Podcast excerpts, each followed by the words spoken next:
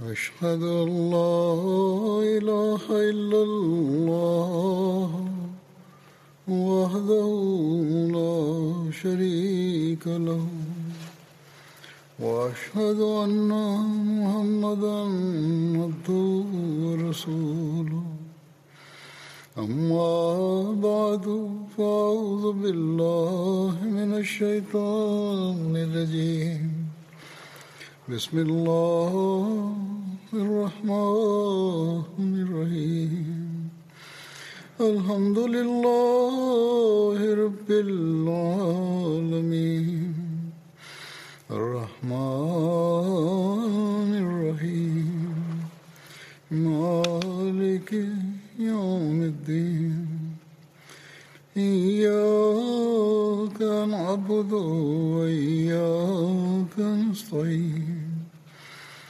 اهدنا الصراط المستقيم صراط الذين أنعمت عليهم غير المغضوب عليهم ولا. ഇന്ന് ഞാൻ ഹസ്രത്ത് ഉസ്മാൻ ബിൻ അഫ്ഫാൻ റളിയല്ലാഹു അൻഹുവിന്റെ അനുസ്മരണം ആരംഭിക്കുന്നതാണ്. ഇത് ഏതാനും ആഴ്ചകൾ തുടരുന്നതായിരിക്കും. ഹസ്രത്ത് ഉസ്മാനെ സംബന്ധിച്ച് ഓർക്കേണ്ട ഒന്നാമത്തെ കാര്യം, ഇദ്ദേഹം ബദർ യുദ്ധത്തിൽ പങ്കെടുത്തിരുന്നില്ല. പക്ഷേ തിരുനബി സല്ലല്ലാഹു അലൈഹി വസല്ലം ബദർ യുദ്ധത്തിലെ സമരാർജിത സ്വത്തിൽ അദ്ദേഹത്തെ ഭാഗവാക്കാക്കി. ബദർ യുദ്ധത്തിൽ പങ്കെടുത്തവരായി പ്രഖ്യാപിച്ച എട്ട് സ്വാഭാവികവാന്മാരായ സഹാബാക്കളിൽ ഇദ്ദേഹവും ഉൾപ്പെടുന്നു. അദ്ദേഹത്തിന്റെ പേര് Usman bin Affan bin Abdul as bin Umayya bin Abdul Shams bin Abdu Manaf bin കസയ്യിബ് bin കിലാബ് എന്നായിരുന്നു. ഈ തരത്തിൽ ഇദ്ദേഹത്തിന്റെ വംശാവലി തിരുനബി സല്ലല്ലാഹു അലൈഹി വസല്ലമിന്റെ വംശാവലിയുമായി അഞ്ചാമത്തെ പരമ്പരയിൽ അബ്ദു മനാഫുമായി ചേരുന്നുണ്ട്. ഹസ്രത്ത് ഉസ്മാന്റെ മാതാവിന്റെ പേര് അർവാഹ് ബിൻ ഖുറൈസ് എന്നാകുന്നു. ഹസ്രത്ത് ഉസ്മാന്റെ മാതാമഹി ഉമ്മ ഹക്കീം ബൈല ബിൻത് അബ്ദുൽ മുത്തലിബ് ആകുന്നു. ഇവർ തിരുനബി സല്ലല്ലാഹു അലൈഹി വസല്ലമിന്റെ പിതാവ് ഹസ്രത്ത് അബ്ദുള്ളയുടെ സ്വന്തം സഹോദരിയായിരുന്നു.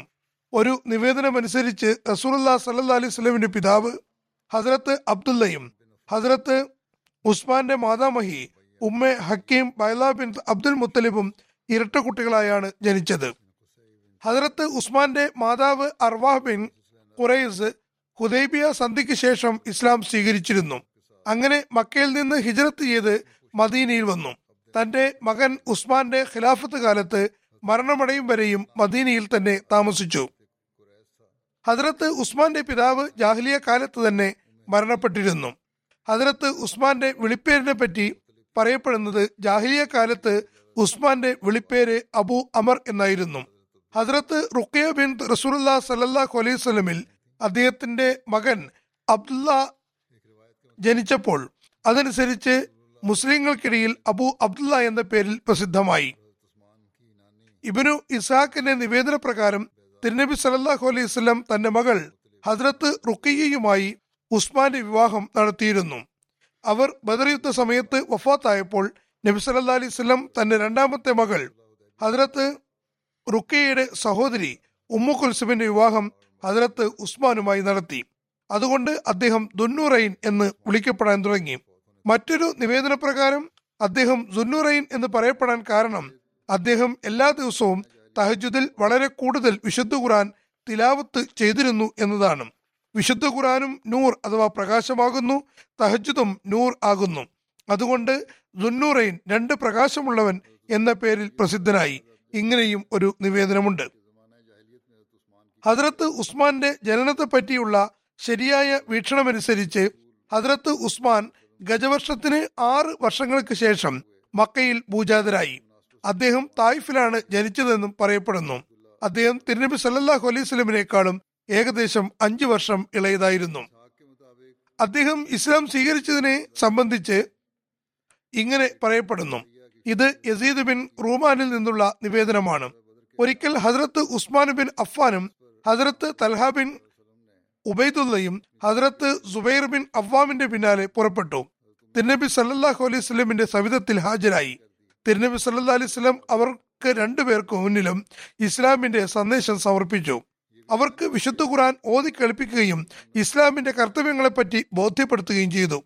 അള്ളാഹുവിൽ നിന്ന് ലഭ്യമാകാനുള്ള ബഹുമാന ആദരവുകളെപ്പറ്റി വാഗ്ദാനം ചെയ്തു.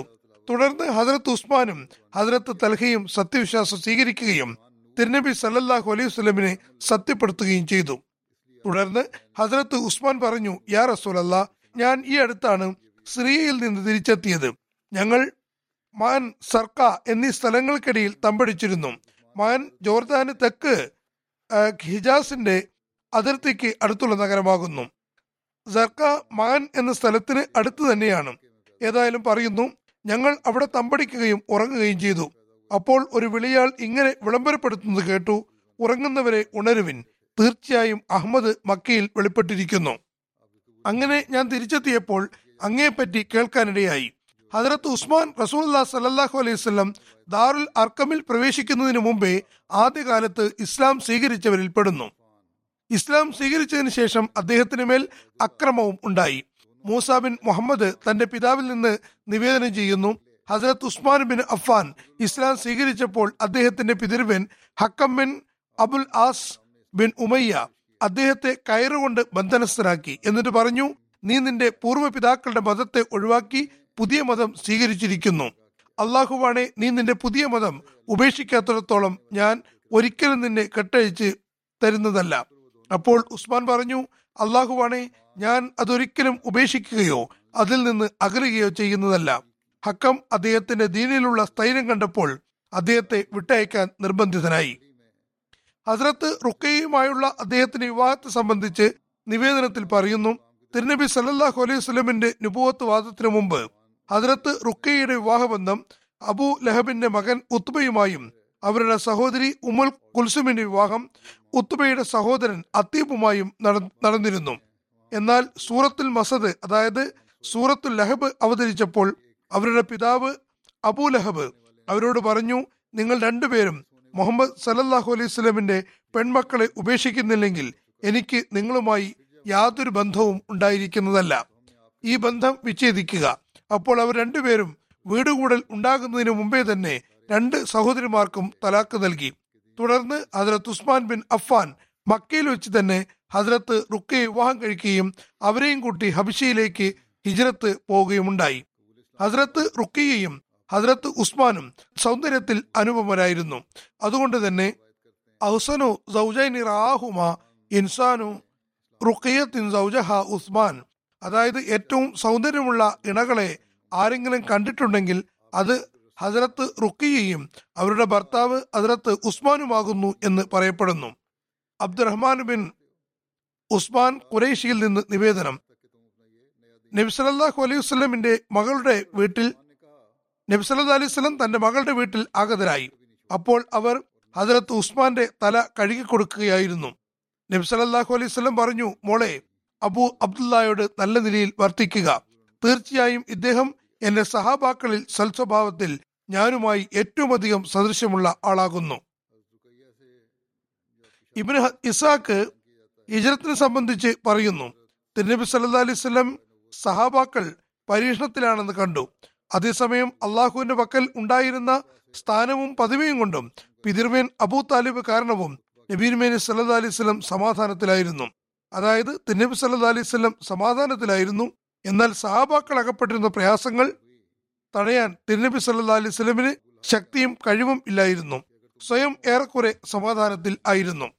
അതേസമയം സഹാബാക്കൾക്ക് മേലുണ്ടായിരുന്ന അക്രമങ്ങൾ തടയാൻ നബി സല്ലല്ലാഹു അലൈഹി വസല്ലമിന് സാധിക്കുന്നുണ്ടായിരുന്നില്ല. അപ്പോൾ തിരുനബി സല്ലല്ലാഹു അലൈഹി വസല്ലം സഹാബാക്കളോട് പറഞ്ഞു, നിങ്ങൾ ഹബിഷയിലേക്ക് പോകുക. അവിടെ ഒരു രാജാവുണ്ട്. അദ്ദേഹത്തിന്റെ നാട്ടിൽ ആരോടും അക്രമം ചെയ്യപ്പെടുന്നില്ല. അത് സത്യത്തിന്റെ ഭൂമികയാകുന്നു. അങ്ങനെ അള്ളാഹു നിങ്ങൾ ഇപ്പോൾ അനുഭവിക്കുന്ന പരീക്ഷണത്തിൽ നിന്ന് നിങ്ങൾക്ക് സ്വാതന്ത്ര്യം നൽകുന്നതാണ്. തുടർന്ന് റസൂലുള്ളാഹി സല്ലല്ലാഹു അലൈഹി വസല്ലമിന്റെ സഹാബാക്കൾ ഫിത്നയുടെ ഭയം കാരണം തങ്ങളുടെ ദീൻ മുഖേന അള്ളാഹുവിലേക്ക് ഓടുന്നതിന് തിരുനബി സല്ലല്ലാഹു അലൈഹി വസല്ലമിന്റെ അടുക്കൽ നിന്നും ഹബിഷയുടെ മണ്ണിലേക്ക് യാത്ര തിരിച്ചു.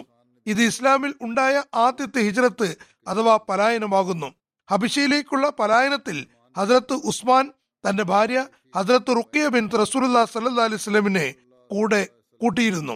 ഹസ്രത്ത് അനസ് നിവേദനം ചെയ്യുന്നു, ഹസ്രത്ത് ഉസ്മാൻ ഹബിഷയിലേക്ക് ഹിജ്റത്ത് പുറപ്പെട്ടപ്പോൾ ഹസ്രത്ത് റുഖിയ ബിൻത് റസൂൽ സ്വല്ലല്ലാഹു അലൈഹി വസല്ലമും കൂടെ ഉണ്ടായിരുന്നു. തിന്നബി സല്ലല്ലാഹു അലൈഹി വസല്ലമയെ അവരെക്കുറിച്ചുള്ള വാർത്തകൾ അറിയാൻ കാലവിളംബമുണ്ടായി. അവർ ഹിജ്റത്ത് ചെയ്തോ എന്നും എവിടെ എത്തിയെന്നും എന്താണ് വിവരമെന്നും അറിയുന്നുണ്ടായിരുന്നില്ല. അപ്പോൾ തിരുനബി സല്ലല്ലാഹു അലൈഹി വസല്ലം പുറത്തിറങ്ങി അവരെ സംബന്ധിച്ച് കാര്യങ്ങൾ അറിയാൻ കാത്തു നിൽക്കുകയായിരുന്നു. തുടർന്ന് ഒരു സ്ത്രീ എത്തി അവരെ സംബന്ധിച്ച് തിരുനബി സല്ലല്ലാഹു അലൈഹി വസല്ലമിനെ അറിയിച്ചു.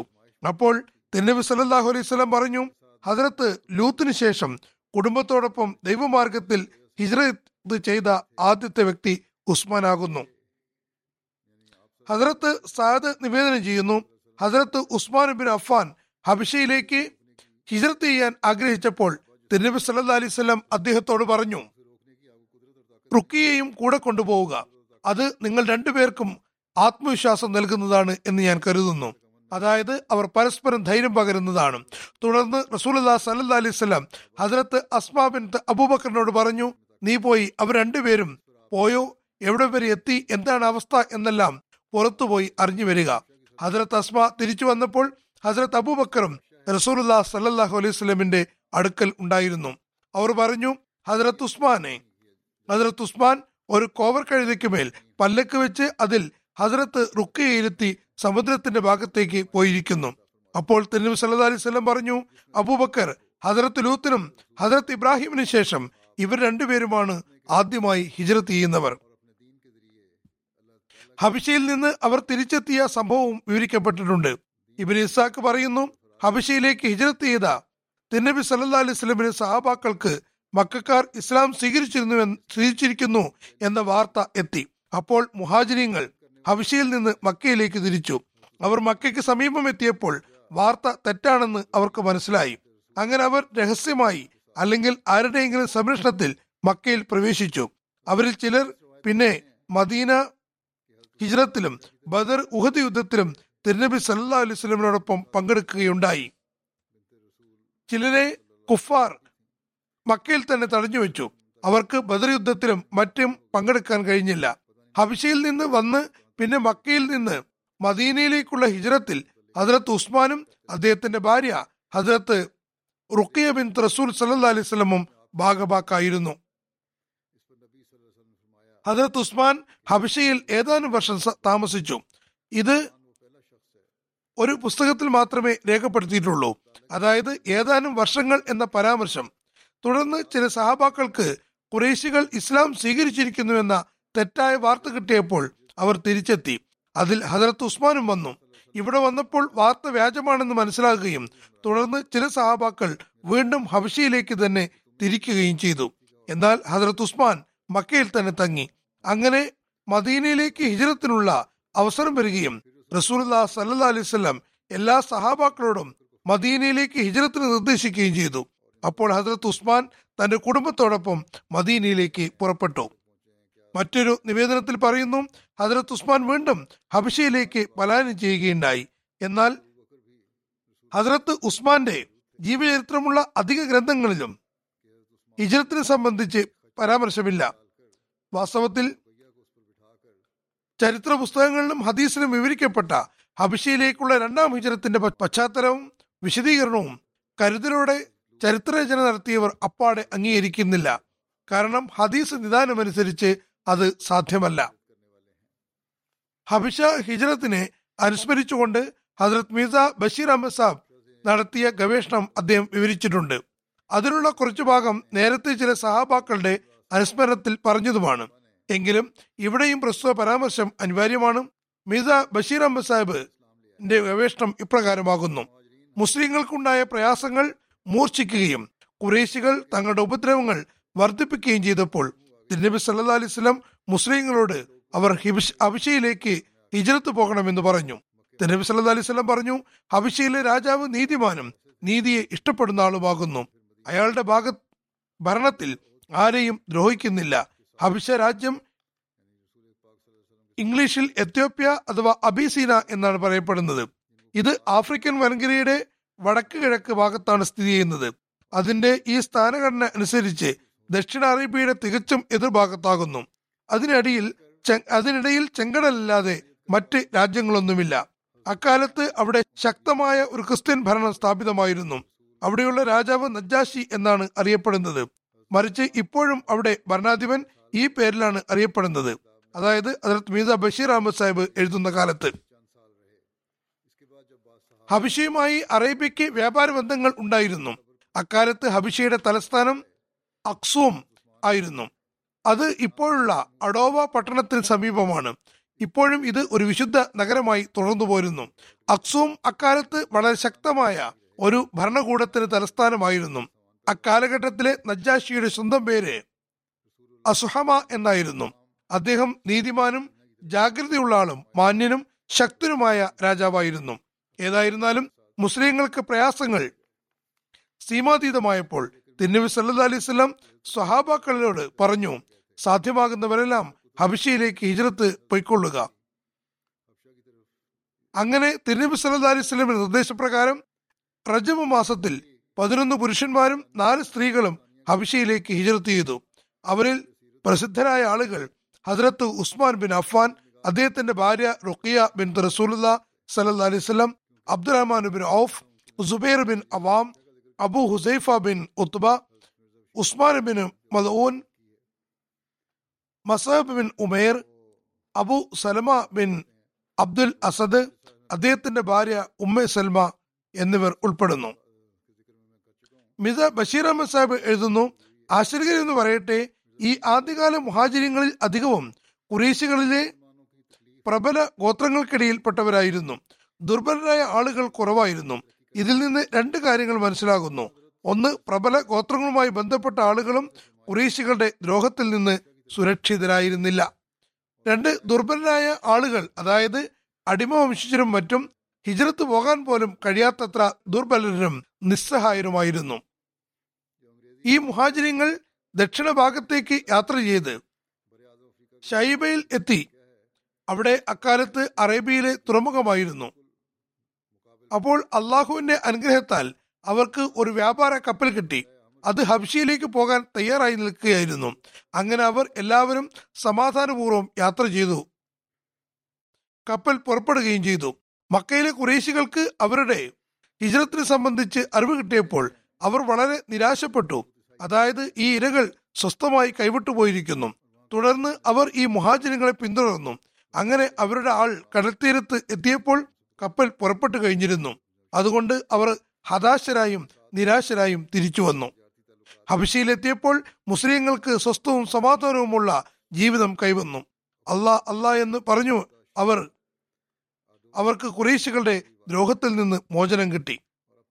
എന്നാൽ ചില ചരിത്രകാരന്മാർ പറയുന്നു, മുഹാജിരിങ്ങൾ ഹബിഷയിലെത്തി ഏറെ കഴിയുന്നതിന് മുമ്പേ തന്നെ എല്ലാ ഖുറൈശികളും മുസ്ലിങ്ങളായെന്നും മക്കയിൽ തികച്ചും സമാധാനമാണെന്നുമുള്ള കിംവദന്തി അവർക്കെത്തി. അത് കാരണം അധികം മുഹാജിരിങ്ങളും ഒന്നും ആലോചിക്കാതെ തിരിച്ചെത്തി. അവർക്ക് അവർ മക്കയ്ക്ക് സമീപം എത്തിയപ്പോൾ ഈ വാർത്ത തെറ്റാണെന്ന് അവർക്ക് മനസ്സിലായി. തുടർന്ന് അവർക്ക് വലിയ പ്രയാസമാണ് അഭിമുഖീകരിക്കേണ്ടി വന്നത്. അവസാനം ചിലർ വഴിയിൽ നിന്ന് തന്നെ തിരികെ പോയി. ചിലർ ഒളിഞ്ഞും പാർത്തും അല്ലെങ്കിൽ സ്വാധീനവും ശക്തിയുമുള്ള ആളുകളുടെ സഹായത്താൽ മക്കയിലെത്തി. ഇത് നബവി അഞ്ചാം വർഷം ശവ്വാൽ മാസത്തിലെ സംഭവമാണ്. അതായത് ഹിജ്റത്തിന്റെ ആരംഭവും മുഹാജിരികളുടെ തിരിച്ചുവരവിനുമിടയിൽ കേവലം രണ്ടര മൂന്ന് മാസത്തെ വ്യത്യാസമേ ഉള്ളൂ. ഏതായാലും വാസ്തവത്തിൽ ഈ കിംവദന്തി വ്യാജവും അടിസ്ഥാന രഹിതവുമായിരുന്നു. അത് ഹബ്ഷയിലേക്ക് പോയ മുഹാജിരികളെ തിരികെ എത്തിക്കാനും അവരെ ദ്രോഹിക്കാനും വേണ്ടി ഖുറൈശികൾ പരത്തിയതായിരിക്കാം. എന്നാൽ കൂടുതൽ ശ്രദ്ധാപൂർവം നോക്കുകയാണെങ്കിൽ ഈ കിംവദന്തിയും മുഹജിരി മുഹാജിരികൾ തിരിച്ചു വന്ന കഥയും തികച്ചും അടിസ്ഥാനരഹിതമാകുന്നു. എന്നാൽ ഇത് ശരിയാണെന്ന് മനസ്സിലാക്കിയാൽ അതിന്റെ അടിസ്ഥാന കാര്യം ചില ഹദീസുകളിൽ വന്ന സംഭവമായിരിക്കാൻ സാധ്യതയുണ്ട്. ഈ നിലയ്ക്ക് നോക്കിയാൽ, അതായത് ഇത് ശരിയാണെന്ന് പറഞ്ഞാൽ ഹസ്രത്ത് ഉസ്മാൻ ഏതാനും വർഷം താമസിച്ചു എന്ന ചില ആളുകളുടെ നിവേദനം തെറ്റായിരിക്കും. ഇനി ഇത് തെറ്റാണെന്ന് മനസ്സിലാക്കിയാൽ മൂന്ന് നാല് മാസം കഴിഞ്ഞായിരിക്കും തിരിച്ചു വന്നത്. എന്നാൽ ഹസ്രത്ത് മീർസ ബഷീർ അഹമ്മദ് സാഹിബിന്റെ ഗവേഷണത്തിന്റെ അടിസ്ഥാനത്തിൽ ഈ കാര്യം തികച്ചും തെറ്റാകുന്നു. അദ്ദേഹം എഴുതുന്നു, ഇത് ശരിയാണെന്ന് മനസ്സിലാക്കിയാൽ, അതായത് ഹദീസുകളിൽ വന്ന സംഭവമായിരിക്കും ഇതിന്റെ അടിസ്ഥാന കാരണം എന്ന് മനസ്സിലാക്കുകയാണെങ്കിൽ, ബുഖാരിയിൽ ഇങ്ങനെ ഒരു സംഭവം വന്നിരിക്കുന്നു. ഒരിക്കൽ തിരുനബി സല്ലല്ലാഹു അലൈഹി വസല്ലം കഅബയുടെ അങ്കണത്തിൽ വെച്ച് സൂറ നജമിലെ ആയത്തുകൾ പാരായണം ചെയ്തു. ആ സന്ദർഭത്തിൽ അവിടെ നിഷേധികളുടെ നിരവധി മൂപ്പന്മാരും ഉണ്ടായിരുന്നു. ചില മുസ്ലിങ്ങളും ഉണ്ടായിരുന്നു. അങ്ങനെ തിരുനബി സല്ലല്ലാഹു അലൈഹി വസല്ലം സൂറത്ത് അവസാനിപ്പിച്ചപ്പോൾ തിരുനബി സല്ലല്ലാഹു അലൈഹി വസല്ലമും സുജൂദ് ചെയ്തു. തിരുനബി സല്ലല്ലാഹു അലൈഹി വസല്ലമോടൊപ്പം അവിടെ ഉണ്ടായിരുന്ന എല്ലാ മുസ്ലിങ്ങളും സുജൂദ് ചെയ്തു. നിഷേധികളും സുജൂദ് ചെയ്തു. ഏതായിരുന്നാലും നിഷേധികൾ എന്തിനാണ് സജദ ചെയ്തത് എന്ന കാര്യം ഹദീസിൽ വിവരിച്ചിട്ടില്ല. എന്നാൽ തിരുനബി സല്ലല്ലാഹു അലൈഹി വസല്ലം വളരെ പ്രഭാവിതമായ ശബ്ദത്തിൽ ദൈവിക വചനങ്ങൾ പാരായണം ചെയ്യുകയുണ്ടായി. പ്രസ്തുത ആയത്തുകളിൽ സവിശേഷമായും അള്ളാഹുവിന്റെ ഏകത്വവും അവന്റെ ശക്തിയും പ്രതാപവും സംബന്ധിച്ച് വളരെ ചമത്കാരപൂർണമായ നിലയിൽ വിവരിച്ചിട്ടുണ്ട്. അതിൻ അവന്റെ ഔദാര്യങ്ങൾ ഓർമ്മപ്പെടുത്തുകയും ചെയ്യുന്നു. മാത്രമല്ല, അതിൽ വളരെ ആദരയുക്തവും പ്രതാപ പ്രതാപഗരിമയുമുള്ള വചനങ്ങൾ മുഖേന ഖുറൈശികളെ ഭയപ്പെടുത്തിക്കൊണ്ട് പറയുന്നു, അവർ ദ്രോഹങ്ങളിൽ നിന്ന് പിന്തിരിയുന്നില്ലെങ്കിൽ മുൻകാലങ്ങളിൽ ദൈവിക പ്രവാചകന്മാരെ കളവാക്കിയൊരു അവസ്ഥ തന്നെയായിരിക്കും അവർക്കും ഉണ്ടാവുക. പിന്നെ അവസാനത്തിൽ നൽകുന്ന കൽപ്പന വരുവിൻ, അള്ളാഹുവിന്റെ സവിധത്തിൽ സജദ് ചെയ്യുവിൻ എന്നാകുന്നു. ഈ വചനങ്ങൾ പാരായണം ചെയ്ത ശേഷം തിരുനബി സല്ലല്ലാഹു അലൈഹി വസല്ലം സഹാബാക്കളും ഒന്നടങ്കം ഉടൻ തന്നെ സജദയിൽ വീണു. അപ്പോൾ ഈ വചനത്തിന്റെയും ദൃശ്യത്തിന്റെയും മായിക പ്രഭാവം ഖുറൈശികളെ സ്വാധീനിക്കുകയും അവരും അനിയന്ത്രിതമായി മുസ്ലിങ്ങളോടൊപ്പം സജദ ചെയ്തും ആയിരിക്കാം. ഇതിൽ അത്ഭുതപ്പെടാൻ കാരണമൊന്നുമില്ല. എന്തുകൊണ്ടെന്നാൽ ഇത്തരം സന്ദർഭങ്ങളിൽ ചിലപ്പോൾ മനുഷ്യഹൃദയം സ്വാധീനിക്കപ്പെടുകയും അവർ അനിയന്ത്രിതമായി അവന്റെ മതതത്വങ്ങൾക്ക് എതിരായി ഇത്തരം കാര്യങ്ങൾ ചെയ്യാറുമുണ്ട്. അവർ വിശ്വസിച്ചതുകൊണ്ട് അങ്ങനെ ചെയ്തതായിരിക്കില്ല. അനിയന്ത്രിതമായി ചില സന്ദർഭങ്ങളിൽ ഇങ്ങനെയുള്ള കാര്യങ്ങൾ ചെയ്തു പോകുന്നു. ചില വേളകളിൽ വളരെ കഠിനവും അവിചാരിതവുമായ ആപത്തുകളുടെ സമയത്ത് നിരീശ്വരവാദിയും അല്ലാ അല്ലാ റാം റാം എന്നൊക്കെ പറഞ്ഞു പോകാറുണ്ട്. ഞാൻ ചില നിരീശ്വരവാദികളോട് ഇതിനെപ്പറ്റി ചോദിച്ചിട്ടുണ്ട്. അവർ പറഞ്ഞത്, ഞങ്ങൾക്ക് ദൈവത്തിൽ വിശ്വാസമില്ലെങ്കിൽ കൂടിയും ചില ഭയാനകമായ സാഹചര്യങ്ങൾ അനിയ സാഹചര്യങ്ങളിൽ അനിയന്ത്രിതമായി തങ്ങളുടെ നാവുകളിലും അള്ളാഹു എന്ന ദൈവം എന്ന പദം വന്നു പോകുന്നു എന്നാണ് എന്നത് തികച്ചും ശരിയാണ് എന്നാണ്. ഏതായിരുന്നാലും ഖുറൈശികൾ നിരീശ്വരവാദികളല്ലായിരുന്നു, മറിച്ചവർ ദൈവാസ്തിത്വത്തെ അംഗീകരിക്കുന്നവരായിരുന്നു. ചുരുക്കത്തിൽ വളരെ ആദരയുക്തവും പ്രതാപവുമുള്ള വചനങ്ങൾ പാരായണം ചെയ്ത ശേഷം മുസ്ലിങ്ങളുടെ സംഘം ഉടൻ തന്നെ ഒന്നിച്ച് സുജൂദിൽ വീണപ്പോൾ അതിന്റെ മായിക പ്രഭാവം ഉണ്ടാവുകയും ഖുറൈശികളും അനിയന്ത്രിതമായി സുജൂദിലേക്ക് വീണതുമാകാം. എന്നാൽ ഇത്തരം പ്രഭാവം അധികം നൈമിഷികമായിരിക്കും. അവർ പിന്നെ വേഗം തന്നെ തങ്ങളുടെ പൂർവ്വസ്ഥിതിയിലേക്ക് തിരിച്ചു പോകുന്നു. ഇവിടെയും അത് തന്നെയാണ് സംഭവിച്ചത്. സജീദിൽ നിന്ന് എഴുന്നേറ്റ ശേഷം ഖുറൈശികൾ വീണ്ടും ആ വിഗ്രഹ ആരാധകരായി തന്നെ തുടർന്നു, അല്ലാതെ ഏകദൈവ വിശ്വാസികളായി മാറിയില്ല. ഏതായിരുന്നാലും ഈ സംഭവം ഹദീസുകളിൽ നിന്ന് തെളിയുന്നുണ്ട്. ഇനി ഹബ്ശിയിലേക്ക് പോയ മുഹാജിരീങ്ങളുടെ മടക്കത്ത് സംബന്ധിച്ച കാര്യം ശരിയാണെങ്കിൽ മനസ്സിലാക്കാൻ കഴിയുന്നത്, ഈ സംഭവത്തിനു ശേഷം ഖുറൈശികൾ ഹബ്ശയിലെ മുശ്രിക് മുഹാജിരീങ്ങളെ തിരിച്ചു കൊണ്ടുവരാൻ വ്യഗ്രത കാണിക്കുന്നു എന്നാണ്. അതുകൊണ്ട് മേൽ സംഭവത്തെ ഒരു നിമിത്തമാക്കി ഖുറൈശികൾ മുസ്ലിങ്ങളായെന്നും മുസ്ലിങ്ങൾക്ക് തികച്ചും സമാധാന അന്തരീക്ഷം സംജാതമായെന്നും അവർ സ്വയം തന്നെ കിംവദന്തി പരത്തിയതായിരിക്കാം. ഈ കിംവദന്തി ഹബ്ശയിലെ മുഹാജിരീങ്ങൾക്ക് കിട്ടിയപ്പോൾ അവർ സ്വാഭാവികമായും അതിൽ സന്തോഷിക്കുകയും അത് കേട്ടതും സന്തോഷപൂർവ്വം തിരിച്ചെത്തിയതുമായിരിക്കാം. എന്നാൽ അവർ മക്കയ്ക്ക് അടുത്തെത്തിയപ്പോൾ യഥാർത്ഥ സംഗതിയെപ്പറ്റി അറിയുകയും അങ്ങനെ ചിലർ രഹസ്യമായും മറ്റു ചിലർ ശക്തരും സ്വാധീനവുമുള്ള ഖുറൈശി മൂപ്പന്മാരുടെ സംരക്ഷണയിലും മക്കയിലേക്ക് വന്നു. ചിലർ തിരിച്ചുപോയി. ചുരുക്കത്തിൽ ഖുറൈശികൾ മുസ്ലിങ്ങളായി എന്ന അഭ്യൂഹത്തിന് എന്തെങ്കിലും യാഥാർത്ഥ്യമുണ്ടെങ്കിൽ അത് സൂറ നജ്മ് തിലാവത്ത് ചെയ്ത ശേഷം സുജൂദ് ചെയ്ത സംഭവത്തിന്റെ പരിധി വരെ മാത്രമാകുന്നു. വല്ലാഹു ആലം. ഏതായിരുന്നാലും ഹബിഷ മുഹാജിരീങ്ങൾ തിരിച്ചു വന്നെങ്കിൽ തന്നെയും അവരിൽ ഭൂരിപക്ഷവും തിരികെ പോവുകയാണ് ഉണ്ടായത്. ഖുറൈശികൾ ദ്രോഹിക്കുന്നത് അനുദിനം വർദ്ധിപ്പിക്കുകയായിരുന്നു. അവരുടെ ദ്രോഹത്തിൽ ദിനം പ്രതി വർധനമുണ്ടായിക്കൊണ്ടിരുന്നു. അതുകൊണ്ട് തിരുനബി സല്ലല്ലാഹു അലൈഹി വസല്ലമിന്റെ നിർദ്ദേശപ്രകാരം മറ്റു മുസ്ലിങ്ങളും രഹസ്യമായി ഹിജ്റത്തിനുള്ള തയ്യാറെടുപ്പുകൾ ആരംഭിക്കുകയും സന്ദർഭം കിട്ടുന്നതനുസരിച്ച് പതുക്കെ പതുക്കെ പോവുകയും ചെയ്തുകൊണ്ടിരുന്നു. ഈ ഹിജ്റത്തിന്റെ ശൃംഖല ഇങ്ങനെ ആരംഭിക്കുകയും അവസാനം ഹബിശയിലെ മുഹാജിരീങ്ങളുടെ എണ്ണം നൂറ്റി ഒന്നിലെത്തുകയും ചെയ്തു. അതിൽ പതിനെട്ട് സ്ത്രീകളും ഉണ്ടായിരുന്നു. മക്കയിൽ തിരുനബി സല്ലല്ലാഹു അലൈഹി വസല്ലമിന്റെ അടുക്കൽ വളരെ കുറച്ച് മുസ്ലിങ്ങൾ മാത്രമായി. ഈ ഹിജ്റത്തിനെ ചില ചരിത്രകാരന്മാർ രണ്ടാം ഹബിശ ഹിജ്റത്ത് എന്നാണ് പേര് നൽകിയിട്ടുള്ളത്. തുടർന്ന് ഹദ്റത്ത് മിർസ ബഷീർ അഹമ്മദ് സാഹിബ് തന്റെ വിശകലനത്തിൽ പറയുന്നു, മറ്റൊരു സംഗതി ഈ കിംവദന്തിയും മുഹാജിരീങ്ങൾ തിരിച്ചുവെന്ന കഥയും തുടക്കം മുതൽ തന്നെ സംശയഗ്രസ്തമാകുന്നു എന്നതാണ്. എന്തെന്നാൽ ചരിത്രത്തിൽ ഹബ്ഷ ഹിജ്റത്തിന്റെ ആരംഭം നബവി അഞ്ചാം വർഷം റജബ് മാസത്തിലും സജദ എന്ന സംഭവം നബവി അഞ്ചാം വർഷം റംസാനുമാണെന്ന് എഴുതിയിരിക്കുന്നു. തുടർന്ന് ചരിത്രത്തിൽ തന്നെയുള്ള മറ്റൊരു കാര്യം, ഈ കിംവദയെ തുടർന്ന് ഹബ്ഷ മുഹാജിരിങ്ങൾ നബവി അഞ്ചാം വർഷം ഷവ്വാൽ മാസത്തിൽ തിരിച്ചുപോയി എന്നതാണ്. അതായത് ഹിജ്റത്തിന്റെ ആരംഭവും മുഹാജിരിങ്ങൾ തിരിച്ചു വന്നതും തമ്മിലുള്ള കാലഘട്ടത്തിന് അന്തരം കേവലം രണ്ടു മുതൽ മൂന്ന് മാസം വരെയാണ്. ഇനി സുജൂദിന്റെ ചരിത്രം മുതൽ കാലഘടനയാണെങ്കിൽ അത് കേവലം ഒരു മാസം മാത്രമാണ്. അക്കാലഘട്ടത്തിലെ അവസ്ഥയനുസരിച്ച് മക്കയ്ക്കും ഹബശയ്ക്കുമിടയിൽ ഈ ചെറിയ കാലപരിധിയിൽ മൂന്ന് യാത്രകൾ പൂർത്തിയാക്കുക അസംഭാവ്യമാണ്. അതായത് ആദ്യം മുസ്ലിങ്ങൾ മക്കയിൽ നിന്ന് ഹബശയിലെത്തണം, പിന്നെ കുറേശികൾ ഇസ്ലാം സ്വീകരിച്ചു എന്ന വാർത്തയുമായി ആരെങ്കിലും മക്കയിൽ നിന്ന് ഹബശയിലേക്ക് പോകണം, തുടർന്ന് മുസ്ലിങ്ങൾ ഹബശയിൽ നിന്ന് യാത്ര ചെയ്ത് മക്കയിൽ തിരിച്ചെത്തണം. ഈ മൂന്ന് യാത്രകളും പൂർത്തിയാക്കാൻ ഇതര സംഗതികൾ കൂടി ഉള്ളതിനാൽ, അതായത് തയ്യാറെടുപ്പും മറ്റും നടത്തുക മുതലായവ വെച്ച് നോക്കുമ്പോൾ ഒരിക്കലും സാധ്യമല്ല. ഇതിനേക്കാളും സാധ്യമായ കാര്യം സജിദ ചെയ്ത കാലം മുതൽ ഹബശ മുഹാജിരിങ്ങൾ തിരിച്ചെത്തി എന്ന് കരുതുന്നതുവരെയുള്ള രണ്ട് യാത്രകൾ ഉണ്ടായിട്ടുണ്ടാകാം. കാരണം അക്കാലഘട്ടത്തിൽ മക്കയിൽ നിന്ന് ഹബശയിലേക്ക് പോകാൻ ആദ്യം തെക്കു ഭാഗത്തേക്ക് പോകേണ്ടതുണ്ട്, പിന്നെ അവിടെ നിന്ന് കപ്പൽ പിടിക്കണം, അതാകട്ടെ എപ്പോഴും കിട്ടുകയുമില്ല. ചെങ്കടൽ കടന്ന് ആഫ്രിക്കയുടെ സമുദ്രതീരത്തെത്തണം, തുടർന്ന് സമുദ്രതീരത്തിലൂടെ ഹബശയുടെ തലസ്ഥാനമായ അക്സൂമിലെത്തണം. അത് സമുദ്രതീരത്തു നിന്ന് വളരെ ദൂരെയാണ് സ്ഥിതി ചെയ്യുന്നത്, അവിടെ എത്തേണ്ടിയിരിക്കുന്നു. അക്കാലഘട്ടത്തിലെ മന്ദഗതികളുടെ യാത്രകളുടെ അടിസ്ഥാനത്തിൽ ഇത്തരത്തിലുള്ള ഒരു യാത്ര പോലും ഒന്നര രണ്ട് മാസത്തിൽ കുറഞ്ഞ സമയം കൊണ്ട് പൂർത്തിയാക്കാൻ സാധ്യമല്ല. ഈ നിലയ്ക്ക് നോക്കിയാൽ ഈ കഥ അപ്പാടെ തെറ്റും അടിസ്ഥാനരഹിതയുമാകുന്നു. ഇനി ഇതിൽ വല്ല യാഥാർത്ഥ്യമുണ്ടെങ്കിൽ തന്നെ നേരത്തെ വിവരിച്ചതിൽ അധികമായിട്ട് ഒന്നും തന്നെയില്ല. വല്ലാഹു ആലം. ഏതായിരുന്നാലും കാരണം എന്തു തന്നെയായാലും കുറച്ചു കാലത്തിന് ശേഷം ഉസ്മാൻ ഹബശിയിൽ നിന്ന് തിരികെ വന്നു. തുടർന്ന് ഹദ്റത്ത് ഉസ്മാന്റെ മദീനയിലേക്കുള്ള ഹിജ്റത്തും സാഹോദര്യ ബന്ധമുണ്ടാക്കിയതും സംബന്ധിച്ച് വിവരണം ഇപ്രകാരമാകുന്നു. മുഹമ്മദ് ബിൻ ജാഫർ ബിൻ സുബൈറിൽ നിന്ന് നിവേദനം: ഹദ്റത്ത് ഉസ്മാൻ മക്കയിൽ നിന്ന് മദീനയിലേക്ക് ഹിജ്റത്ത് ചെയ്തപ്പോൾ അദ്ദേഹം ബനു നജ്ജാർ ഗോത്രത്തിലെ ഹദ്റത്ത് ഹസ്സാൻ ബിൻ സാബിത്തിന്റെ സഹോദരൻ ഹദ്റത്ത് ഔസ് ബിൻ സാബിത്തിന്റെ വീട്ടിലാണ് തങ്ങിയത്.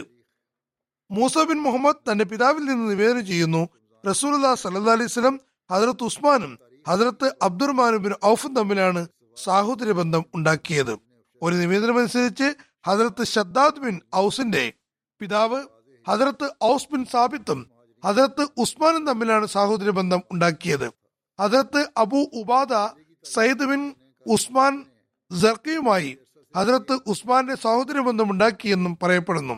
മറ്റൊരു നിവേദനമനുസരിച്ച് ഹദ്റത്ത് ഉസ്മാനുമായി നബി സല്ലല്ലാഹു അലൈഹി വസല്ലം താനുമായി സാഹോദര്യ ബന്ധം ഉണ്ടാക്കിയെന്ന് കാണാം.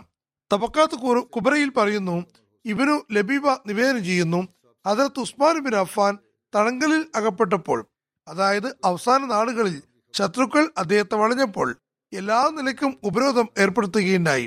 അപ്പോൾ അദ്ദേഹം ഉയരമുള്ള ഒരു ആ കെട്ടിടത്തിന്റെ ജനാലിയിലൂടെ തല പുറത്തേക്കിട്ട് ജനങ്ങളോട് ചോദിച്ചു, നിങ്ങൾക്കിടയിൽ തൽഹയുണ്ടോ? അവർ പറഞ്ഞു, അതേ ഉണ്ട്.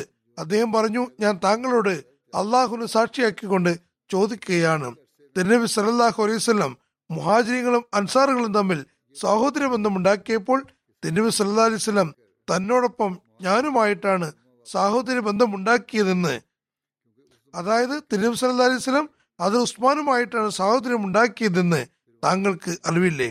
അപ്പോൾ ഹദ്റത്ത് തൽഹ പറഞ്ഞു, വല്ലാഹി അത് ശരിയാണ്. ആ സന്ദർഭത്തിൽ ഹദ്റത്ത് ഉസ്മാന്റെ വീട് വളഞ്ഞിട്ടുണ്ടായിരുന്നു.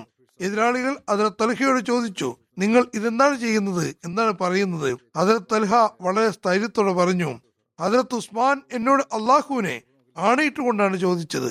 എന്നോട് ചോദിച്ചതാകട്ടെ എന്റെ കൺമുന്നിൽ നടന്ന സംഗതിയെ പറ്റിയാണ്.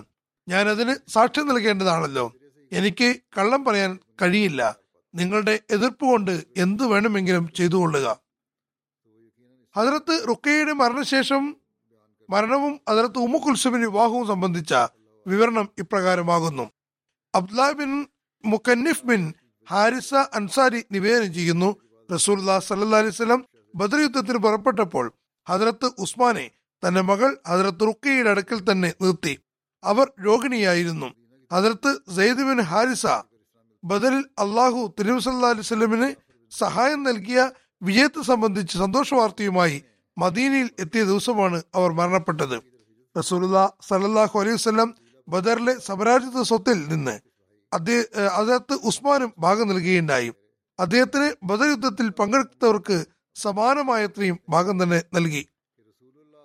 റസൂലുള്ളാഹി സല്ലല്ലാഹു അലൈഹി വസല്ലം ഹസ്രത്ത് ഉഖൈയുടെ വഫാത്തിന് ശേഷം ഹസ്രത്ത് ഉസ്മാൻ ഇബ്നു അഫ്ഫാനുമായി തന്റെ മകൾ ഹസ്രത്ത് ഉമ്മു കുൽസുമിന്റെ വിവാഹം നടത്തി കൊടുത്തു. ഹസ്രത്ത് അബൂ ഹുറൈറ നിവേദനം ചെയ്യുന്നു, തിരുനബി സല്ലല്ലാഹു അലൈഹി വസല്ലം മസ്ജിദിന്റെ കവാടത്തിൽ ഹസ്രത്ത് ഉസ്മാനെ കണ്ടുമുട്ടി. അപ്പോൾ പറഞ്ഞു, ഉസ്മാൻ, ഇത് ജിബ്രീലാകുന്നു. അള്ളാഹു ഉമ്മു കുൽസുമിന്റെ നിക്കാഹ് റുഖിയയുടെ അത്ര തന്നെ മഹർ നിശ്ചയിച്ചുകൊണ്ട് നിങ്ങളുടെ സൽപെരുമാറ്റത്തിൽ നിങ്ങളുമായി നടത്തിത്തരാൻ കൽപ്പിച്ചിരിക്കുന്നു. അതായത് രണ്ടാമത്തെ മകളുടെ വിവാഹം ഹദരത്ത് ഉസ്മാനുമായി നടത്തണമെന്ന് അള്ളാഹു പറയുന്നു. ഹദരത്ത് ആയിഷ നിവേദനം ചെയ്യുന്നു, റസൂലുള്ളാഹി സല്ലല്ലാഹു അലൈഹി വസല്ലം ഉമ്മു കുൽസുമിന്റെ വിവാഹം ഹദരത്ത് ഉസ്മാനുമായി ചെയ്തപ്പോൾ തിരുനബി സല്ലല്ലാഹു അലൈഹി വസല്ലം ഉമ്മ ഐമിനോട് പറഞ്ഞു, എന്റെ മകൾ ഉമ്മു കുൽസുമിനെ തയ്യാറാക്കുക, ഹദരത്ത് ഉസ്മാന്റെ അടുക്കൽ എത്തിക്കുക, അവർക്ക് മുന്നിൽ ദഫ്മുട്ടുകയും ചെയ്യുക. അവർ അങ്ങനെ തന്നെ ചെയ്തു. റസൂലുള്ളാഹി സല്ലല്ലാഹു അലൈഹി വസല്ലം മൂന്ന് ദിവസത്തിന് ശേഷം ഹദരത്ത് ഉമ്മു കുൽസുമിന്റെ അടുക്കൽ പോയി ചോദിച്ചു, മോളെ, നിങ്ങളുടെ ഭർത്താവ് എങ്ങനെ എങ്ങനെയുണ്ട്? ഉമ്മു കുൽസും പറഞ്ഞു, അദ്ദേഹം ഉത്തമനായ ഭർത്താവാകുന്നു. ഹദരത്ത് ഉമ്മു കുൽസും ഹദരത്ത് ഉസ്മാന്റെ അടുക്കൽ ഹിജ്റത്ത് ഒമ്പത് വരെ താമസിച്ചു. തുടർന്ന് അവർ രോഗിണിയാവുകയും മരണപ്പെടുകയും ഉണ്ടായി. തിരുനബി സല്ലല്ലാഹു അലൈഹി വസല്ലം അവരുടെ ജനാസ സംസ്കരിപ്പിക്കുകയും ഖബറിനരികിൽ ദുആ ചെയ്യുകയും ഉണ്ടായി. ഹദരത്ത് അനസ് നിവേദനം ചെയ്യുന്നു, അദ്ദേഹം തിരുനബി സല്ലല്ലാഹു അലൈഹി വസല്ലം ഹദരത്ത് ഉമ്മു കുൽസുമിന്റെ ഖബറിനരികിൽ കണ്ണീർ വാർത്തുകൊണ്ട് ഇരിക്കുന്നതായി കണ്ടു. ബുഖാരിയുടെ ഒരു നിവേദനത്തിൽ ഈ സംഭവം ഇങ്ങനെ വിവരിക്കുന്നു. ഹദരത്ത് അനസ് ബിൻ മാലിക്കിൽ നിന്ന് ഹിലാൽ നിവേദനം ചെയ്യുന്നു, അദ്ദേഹം പറയുന്നു, റസൂലുള്ളാഹി സല്ലല്ലാഹു അലൈഹി വസല്ലം മകളുടെ ജനാസയിൽ സന്നിഹിതനായിരുന്നു. നിവേദകൻ പറയുന്നു, ഞാൻ തിരുനബി സല്ലല്ലാഹു അലൈഹി വസല്ലം അടുക്കൽ ഇരിക്കുകയായിരുന്നു. തിരുനബി സല്ലല്ലാഹു അലൈഹി വസല്ലമിന്റെ കണ്ണുകൾ അശ്രുവഹിക്കുന്നത് ഞാൻ കാണാനിടയായി. മറ്റൊരു നിവേദനത്തിൽ പറയുന്നു, തിരുനബി സല്ലല്ലാഹു അലൈഹി വസല്ലം ഹദരത്ത് ഉമ്മു കുൽസും വഫാത്തായപ്പോൾ എനിക്ക് മൂന്നാമത് ഒരു മകൾ ഉണ്ടായിരുന്നുവെങ്കിൽ ഞാൻ അവളുടെ വിവാഹവും ഉസ്മാനുമായി നടത്തുമായിരുന്നു എന്ന് പറയുകയുണ്ടായി. ഹദരത്ത് അബ്ബാസ് നിവേദനം ചെയ്യുന്നു, റസൂലുള്ളാഹി സല്ലല്ലാഹു അലൈഹി വസല്ലം ഒരു സ്ഥലത്തു കൂടി പോവുകയായിരുന്നു. അപ്പോൾ ഹദരത്ത് ഉസ്മാൻ അവിടെ ഇരുന്ന് തിരുനബി സല്ലല്ലാഹു അലൈഹി വസല്ലമിന്റെ മകൾ ഉമ്മു കുൽസുമിന്റെ വഫാത്തിൽ കരഞ്ഞുകൊണ്ടിരിക്കുന്നത് കാണാൻ ഇടയായി. നിവേദകൻ പറയുന്നു, തിരുനബി സല്ലല്ലാഹു അലൈഹി വസല്ലമിനോടൊപ്പം നബി സല്ലല്ലാഹു അലൈഹി വസല്ലമിന്റെ സഹ രണ്ട് സഹോദരന്മാരായ ഹദരത്ത് അബൂബക്കറും ഹദരത്ത് ഉമറും ഉണ്ടായിരുന്നു. റസൂലുള്ളാഹി സല്ലല്ലാഹു അലൈഹി വസല്ലം ചോദിച്ചു, ഉസ്മാൻ, നിങ്ങൾ എന്തിനാണ് കരയുന്നത്? ഹദരത്ത് ഉസ്മാൻ പറഞ്ഞു, യാ റസൂലുള്ളാഹ്, അങ്ങുമായുള്ള എന്റെ ജാമാതാവ് എന്ന ബന്ധം ഇല്ലാതായതിലാണ് ഞാൻ കരയുന്നത്. അത് രണ്ട് പെൺമക്കളും മരണപ്പെട്ടിരിക്കുന്നു. തിരുനബി സല്ലല്ലാഹു അലൈഹി വസല്ലം പറഞ്ഞു, കരയാതിരിക്കൂ. എന്റെ ജീവൻ ആരുടെ കയ്യിലാണോ അവനാണ് സത്യം. എന്റെ നൂറ് പെൺമക്കൾ ഉണ്ടായിരിക്കുകയും അവരിൽ ഓരോരുത്തരും മരണപ്പെടുകയുമാണെങ്കിലും ഒന്നിനു ശേഷം മറ്റൊന്നായി ഞാൻ നിനക്ക് തന്നെ വിവാഹം ചെയ്തു തരുമായിരുന്നു. അങ്ങനെ നൂറ് പെൺമക്കളിൽ ആരും തന്നെ ബാക്കിയാകാതിരുന്നാലും ശരി, ഏതായിരുന്നാലും ഈ ഒരു സ്നേഹ പ്രകടനമാണ് രണ്ടു ഭാഗത്തു നിന്നും ഉണ്ടായിരുന്നത്. അതിനകത്ത് ഉസ്മാന് ഒരു ആശങ്കയുണ്ടായിരുന്നു. നബി സല്ലല്ലാഹു അലൈഹി വസല്ലം നിലനിർത്തിയ ബന്ധുത്വം തുടർന്നും നിലനിൽക്കണമെന്ന് അദ്ദേഹത്തിന് ആഗ്രഹമുണ്ടായിരുന്നു. ബാക്കി ഭാഗം ഇൻഷാല്ല പിന്നീട് വിവരിക്കുന്നതാണ്. ഇനി ഞാൻ എല്ലാ ഖുതുബയ്ക്കും ആഹ്വാനം ചെയ്യുകയും ഓർമ്മപ്പെടുത്തുകയും ചെയ്തു വരുന്നത് പോലെ പാകിസ്ഥാനിലെ ജനങ്ങൾക്ക് വേണ്ടിയും അഹമ്മദികൾക്ക് വേണ്ടിയും ദുആ ചെയ്തുകൊണ്ടിരിക്കുക. എതിരാളികൾ തങ്ങളുടെ ഗർവിൽ നമ്മുടെ വൃത്തം ചെറുതാക്കുകയാണ്. എന്നാൽ ഒരു ഉന്നത അസ്തിത്വം അള്ളാഹു ഉണ്ടെന്നും അവന്റെ വിധിയും ചലിക്കുന്നുണ്ടെന്നും അവന്റെ വലയം അവർക്ക് മേൽ വരുന്നുണ്ടെന്നും അത് ഇടുങ്ങിക്കഴിഞ്ഞാൽ പിന്നെ അതിൽ നിന്ന് ഓടിപ്പോകാൻ രക്ഷയില്ലെന്നും അള്ളാഹു ഇവർ രക്ഷയില്ലെന്നും അറിയിക്കുക. അള്ളാഹു ഇവർക്ക് ബുദ്ധി നൽകുമാറാകട്ടെ. ഇവർ ഇനിയെങ്കിലും ബുദ്ധി പ്രയോഗിക്കുകയും നീതി പ്രവർത്തിക്കുകയും അനാവശ്യ അക്രമവും മർദ്ദനവും ഒഴിവാക്കുകയും ചെയ്യും ചെയ്യട്ടെ. അതേപോലെ അൾജീരിയയിലെ ജനങ്ങൾക്ക് വേണ്ടി ദുആ ചെയ്യുക, അവരുടെ വിശ്വാസം നിലനിർത്തുമാറാകട്ടെ. അതേപോലെ മറ്റ് ചില സന്ദർഭങ്ങളിലും അഹമ്മദികൾക്ക് വളരെയേറെ എതിർപ്പുകൾ ഉണ്ട്. അള്ളാഹു ഈ എല്ലാ സ്ഥലത്തും എല്ലാ നിലയ്ക്കും അഹമ്മദികളെ സുരക്ഷിതരാക്കുമാറാകട്ടെ. നമസ്കാരങ്ങൾക്ക് ശേഷം ഞാൻ ചില ജനാസ നമസ്കാരങ്ങൾ നിർവഹിക്കുന്നുണ്ട്. അവരെ സംബന്ധിച്ചും ഇവിടെ അനുസ്മരിക്കാം. ആദ്യത്തെ അനുസ്മരണം മൗലാന സുൽത്താൻ മഹ്മൂദ് അൻവർ സാഹിബിൻ്റെതാകുന്നു. അദ്ദേഹം മുൻ നാദർ ഇസ്ലാഹ് ഇർഷാദ് മർക്കസിയ ആയിരുന്നു. അപ്പോൾ പിന്നീട് നാദർ ഖിർമത്ത് നിർവാഹനം നാദർ ഇസ്ലാഹ് ഇർഷാദ് നിഷ്ഠാനാത്തിയും ആയിരുന്നു. ജനുവരി പതിനൊന്നിന് റബൂയിൽ എൺപത്തി എട്ടാമത്തെ വയസ്സിൽ വഫാത്തായി. ഇന്നാ ലില്ലാഹി വ ഇന്നാ ഇലൈഹി റാജിഊൻ. അദ്ദേഹത്തിന്റെ പിതാവിന്റെ പേര് ചൗധരി മുഹമ്മദ് ദീൻ എന്നായിരുന്നു. മാതാവിന്റെ പേര് റഹ്മത്ത് ബീവി എന്നാകുന്നു. അദ്ദേഹത്തിന്റെ പിതാവ് ആയിരത്തി തൊള്ളായിരത്തി ഇരുപത്തി എട്ടിൽ ഹദ്റത്ത് ഖലീഫത്തുൽ മസീഹ് സാനിയുടെ കയ്യിൽ ബൈഅത്ത് ചെയ്ത് അഹമ്മദിയത്തിൽ പ്രവേശിച്ചു. മൗലാന സാഹിബ് മൗലാന സുൽത്താൻ മഹ്മൂദും മഹ്മൂദ് അൻവർ സാഹിബ് അള്ളാ അദ്ദേഹത്തിന്റെ ഏക മകനായിരുന്നു. മൗലാന സുൽത്താൻ മഹ്മൂദ് അൻവർ സാഹിബ് മിഡിൽ വരെ പഠിച്ചതിന് ശേഷം ആയിരത്തി തൊള്ളായിരത്തി നാൽപ്പത്തി എട്ടിൽ ഏപ്രിൽ മാസം വഖഫ് ചെയ്ത് ഖാദിയാനിൽ മദ്രസാമതിയിൽ പ്രവേശിച്ചു. പാകിസ്ഥാൻ രൂപീകരണത്തിന് ശേഷം ജാമിയ അഹമ്മദിയ അഹമ്മദ്നഗറിലേക്ക് മാറ്റി. അവിടെ നിന്ന് ആയിരത്തി തൊള്ളായിരത്തി അമ്പത്തിരണ്ടിൽ മൗലവി ഫാദിൽ പരീക്ഷ നൽകി ഷാഹിദ് ഡിഗ്രി നേടി. അവിടെ നിന്ന് ആയിരത്തി തൊള്ളായിരത്തി അമ്പത്തിരണ്ടിൽ മൗലവി ഫാദിൽ പരീക്ഷ നൽകി. ആയിരത്തി തൊള്ളായിരത്തി അമ്പത്തി ആറ് ഏപ്രിലിൽ ജാമിയ അഹമ്മദിയിൽ നിന്ന് ഷാഹിദ് ഡിഗ്രി നേടി. അദ്ദേഹത്തിന്റെ വിവാഹം അവിടെ ചൗധരി സയദുദ്ദീൻ സാഹിബിന്റെ മകൾ മഹ്മൂദ ഷൗക്കത്ത് സാഹിബിയുമായി നടന്നു. ആയിരത്തി തൊള്ളായിരത്തി അറുപത് ജസ്സാലാനയിൽ മൗലാന ജലാലുദ്ദീൻ ഷംസ് സാഹിബ് സാഹിബാണ് നിക്കാഹ് ഖുത്ബ നിർവഹിച്ചത്. അദ്ദേഹത്തിന് നാല് ആൺമക്കളും രണ്ട് പെൺമക്കളുമുണ്ട്. ഒരു മകൻ എഹ്സാൻ മഹ്മൂദ് വഖഫെ സിന്ദഗിയും ആയി തഹ്രീക് ജദീദ് ഓഫീസിൽ സേവനം ചെയ്യുന്നു. മൗലാന സാഹിബിന്റെ ആദ്യത്തെ നിയമനം ഗുജറാത്തിലായിരുന്നു. മാത്രമല്ല അദ്ദേഹം മുറബി എന്ന നിലയ്ക്ക് പാകിസ്ഥാനിലെ നിരവധി സ്ഥലങ്ങളിൽ സേവനമനുഷ്ഠിച്ചിട്ടുണ്ട്. ആയിരത്തി തൊള്ളായിരത്തി എഴുപത്തിനാല് മുതൽ എഴുപത്തിയെട്ട് വരെ ഖാനിയിലായിരുന്നു. ഈ സമയത്ത് ഞാനും അവിടെ ഉണ്ടായിരുന്നു. അവിടെ അദ്ദേഹം നിസ്വാർത്ഥ സേവനം ചെയ്യുന്നത് ഞാൻ കണ്ടിട്ടുണ്ട്. ആയിരത്തി തൊള്ളായിരത്തി എൺപത്തിരണ്ട് മുതൽ എൺപത്തി മൂന്ന് വരെ മജ്ലിസ് കാർപർദാസ് സെക്രട്ടറി ആയിരുന്നു. പിന്നെ എൺപത്തി മൂന്നിൽ മജാലിസ് കാർപർദാസ് സമിതിയുടെ സദറായി നിയമിതനായി. എൺപത്തി മൂന്ന് മുതൽ തൊണ്ണൂറ്റിയെട്ട് വരെ നാദർ ഇസ്ലാഹ് ഇർഷാദ് മർക്കസിയ ആയിരുന്നു. അതിനുശേഷം രണ്ടായിരത്തി പതിനൊന്ന് വരെ നാദർ ഖിർമത്ത് ദർവേഷനായിരുന്നു. രണ്ടായിരത്തി പതിനൊന്ന് മുതൽ പതിനേഴ് വരെ നാദർ റിഷ്ത നാത്തിയായി. രോഗാതുരനായതുകൊണ്ട് രണ്ടായിരത്തി പതിനേഴിൽ റിട്ടയർഡായി. അദ്ദേഹത്തിന് തബ്ലീഗ് ചെയ്യാനും ജനങ്ങളുമായി സംവദിക്കാനും പ്രഭാഷണം നടത്താനും പ്രത്യേക ചാതുരി ഉണ്ടായിരുന്നു. അദ്ദേഹം വിവിധ സരണിയിൽപ്പെട്ട ആളുകളുമായും പണ്ഡിതന്മാരുമായും സംവദിക്കുകയും അവർക്ക് വളരെ ശക്തവും വൈജ്ഞാനികവുമായ മറുപടി നൽകിയതിൻ്റെയും നിരവധി സംഭവങ്ങളുണ്ട്. ഞാൻ പറഞ്ഞു വന്നതുപോലെ അദ്ദേഹം നല്ല വാഗ്മിയായിരുന്നു. ശ്രോതാക്കളെ കേൾവിക്കാരെ തന്നിലേക്ക് ആകർഷിക്കുമായിരുന്നു. അദ്ദേഹത്തോടൊപ്പം സേവനം ചെയ്ത മുറബിമാർ എഴുതുന്നു, അദ്ദേഹം ഞങ്ങളെ കൂടെ കൂട്ടി നടക്കുന്ന ആളായിരുന്നു. എല്ലാവരും എഴുതുന്നത് അദ്ദേഹം ഞങ്ങളോട് അങ്ങേയറ്റ വാത്സല്യപൂർവ്വം പെരുമാറിയിരുന്നു എന്നാണ്. സ്വയം തഹജ്ജുദും ഇബാദത്തുകളും അനുഷ്ഠിക്കുകയും ജനങ്ങളെ പ്രത്യേകിച്ചും മുറബിമാരെ തഹജ്ജുദിനും ഇബാദത്തിനും പ്രേരിപ്പിക്കുകയും ചെയ്തിരുന്നു. ഖിലാഫത്തിനോടുള്ള കൂറിലും അനുസരണത്തിലും അദ്ദേഹത്തിൻ്റെത് അനിതര സാധാരണമായ നിലവാരമായിരുന്നു. ഖിലാഫത്തെ റാബിയയിൽ അല്പസ്വല്പം ചില പരീക്ഷണങ്ങളും അദ്ദേഹത്തിനുണ്ടായി. എന്നാൽ പൂർണ്ണമായ അനുസരണത്തോടെ ഈ ഘട്ടവും അദ്ദേഹം തരണം ചെയ്തു. കീഴുദ്യോഗസ്ഥനായും സേവനം ചെയ്തു. മാത്രമല്ല അതിൽ ആരോ അദ്ദേഹത്തോട് പറഞ്ഞു, താങ്കൾ നേരത്തെ നാസിർ ആയിരുന്നു, ഇപ്പോൾ താങ്കൾ നാസിർ എന്നതിന് പകരം ഒരു നാസിറിന്റെ കീഴിൽ ജോലി ചെയ്യുകയാണല്ലോ. അപ്പോൾ അദ്ദേഹം പറഞ്ഞു, ഇതേപ്പറ്റി എനിക്ക് മുറബിമാരും അദ്ദേഹത്തിന്റെ മകളും എഴുതിയിട്ടുണ്ട്. അദ്ദേഹം പറയുന്നു, ആരെ എവിടെയാണ് ആവശ്യമെന്ന് കാലത്തിന്റെ ഖലീഫയെക്കാളും നന്നായി ആർക്കറിയാം. ഞാൻ വഖഫ് ചെയ്തതാണ്. എന്നോട് ചൂലെടുത്ത് അടിച്ചു വാരാൻ പറഞ്ഞാൽ കാലത്തിന്റെ ഖലീഫയുടെ നിർദ്ദേശപ്രകാരം ഞാൻ അതാണ് ചെയ്യുക.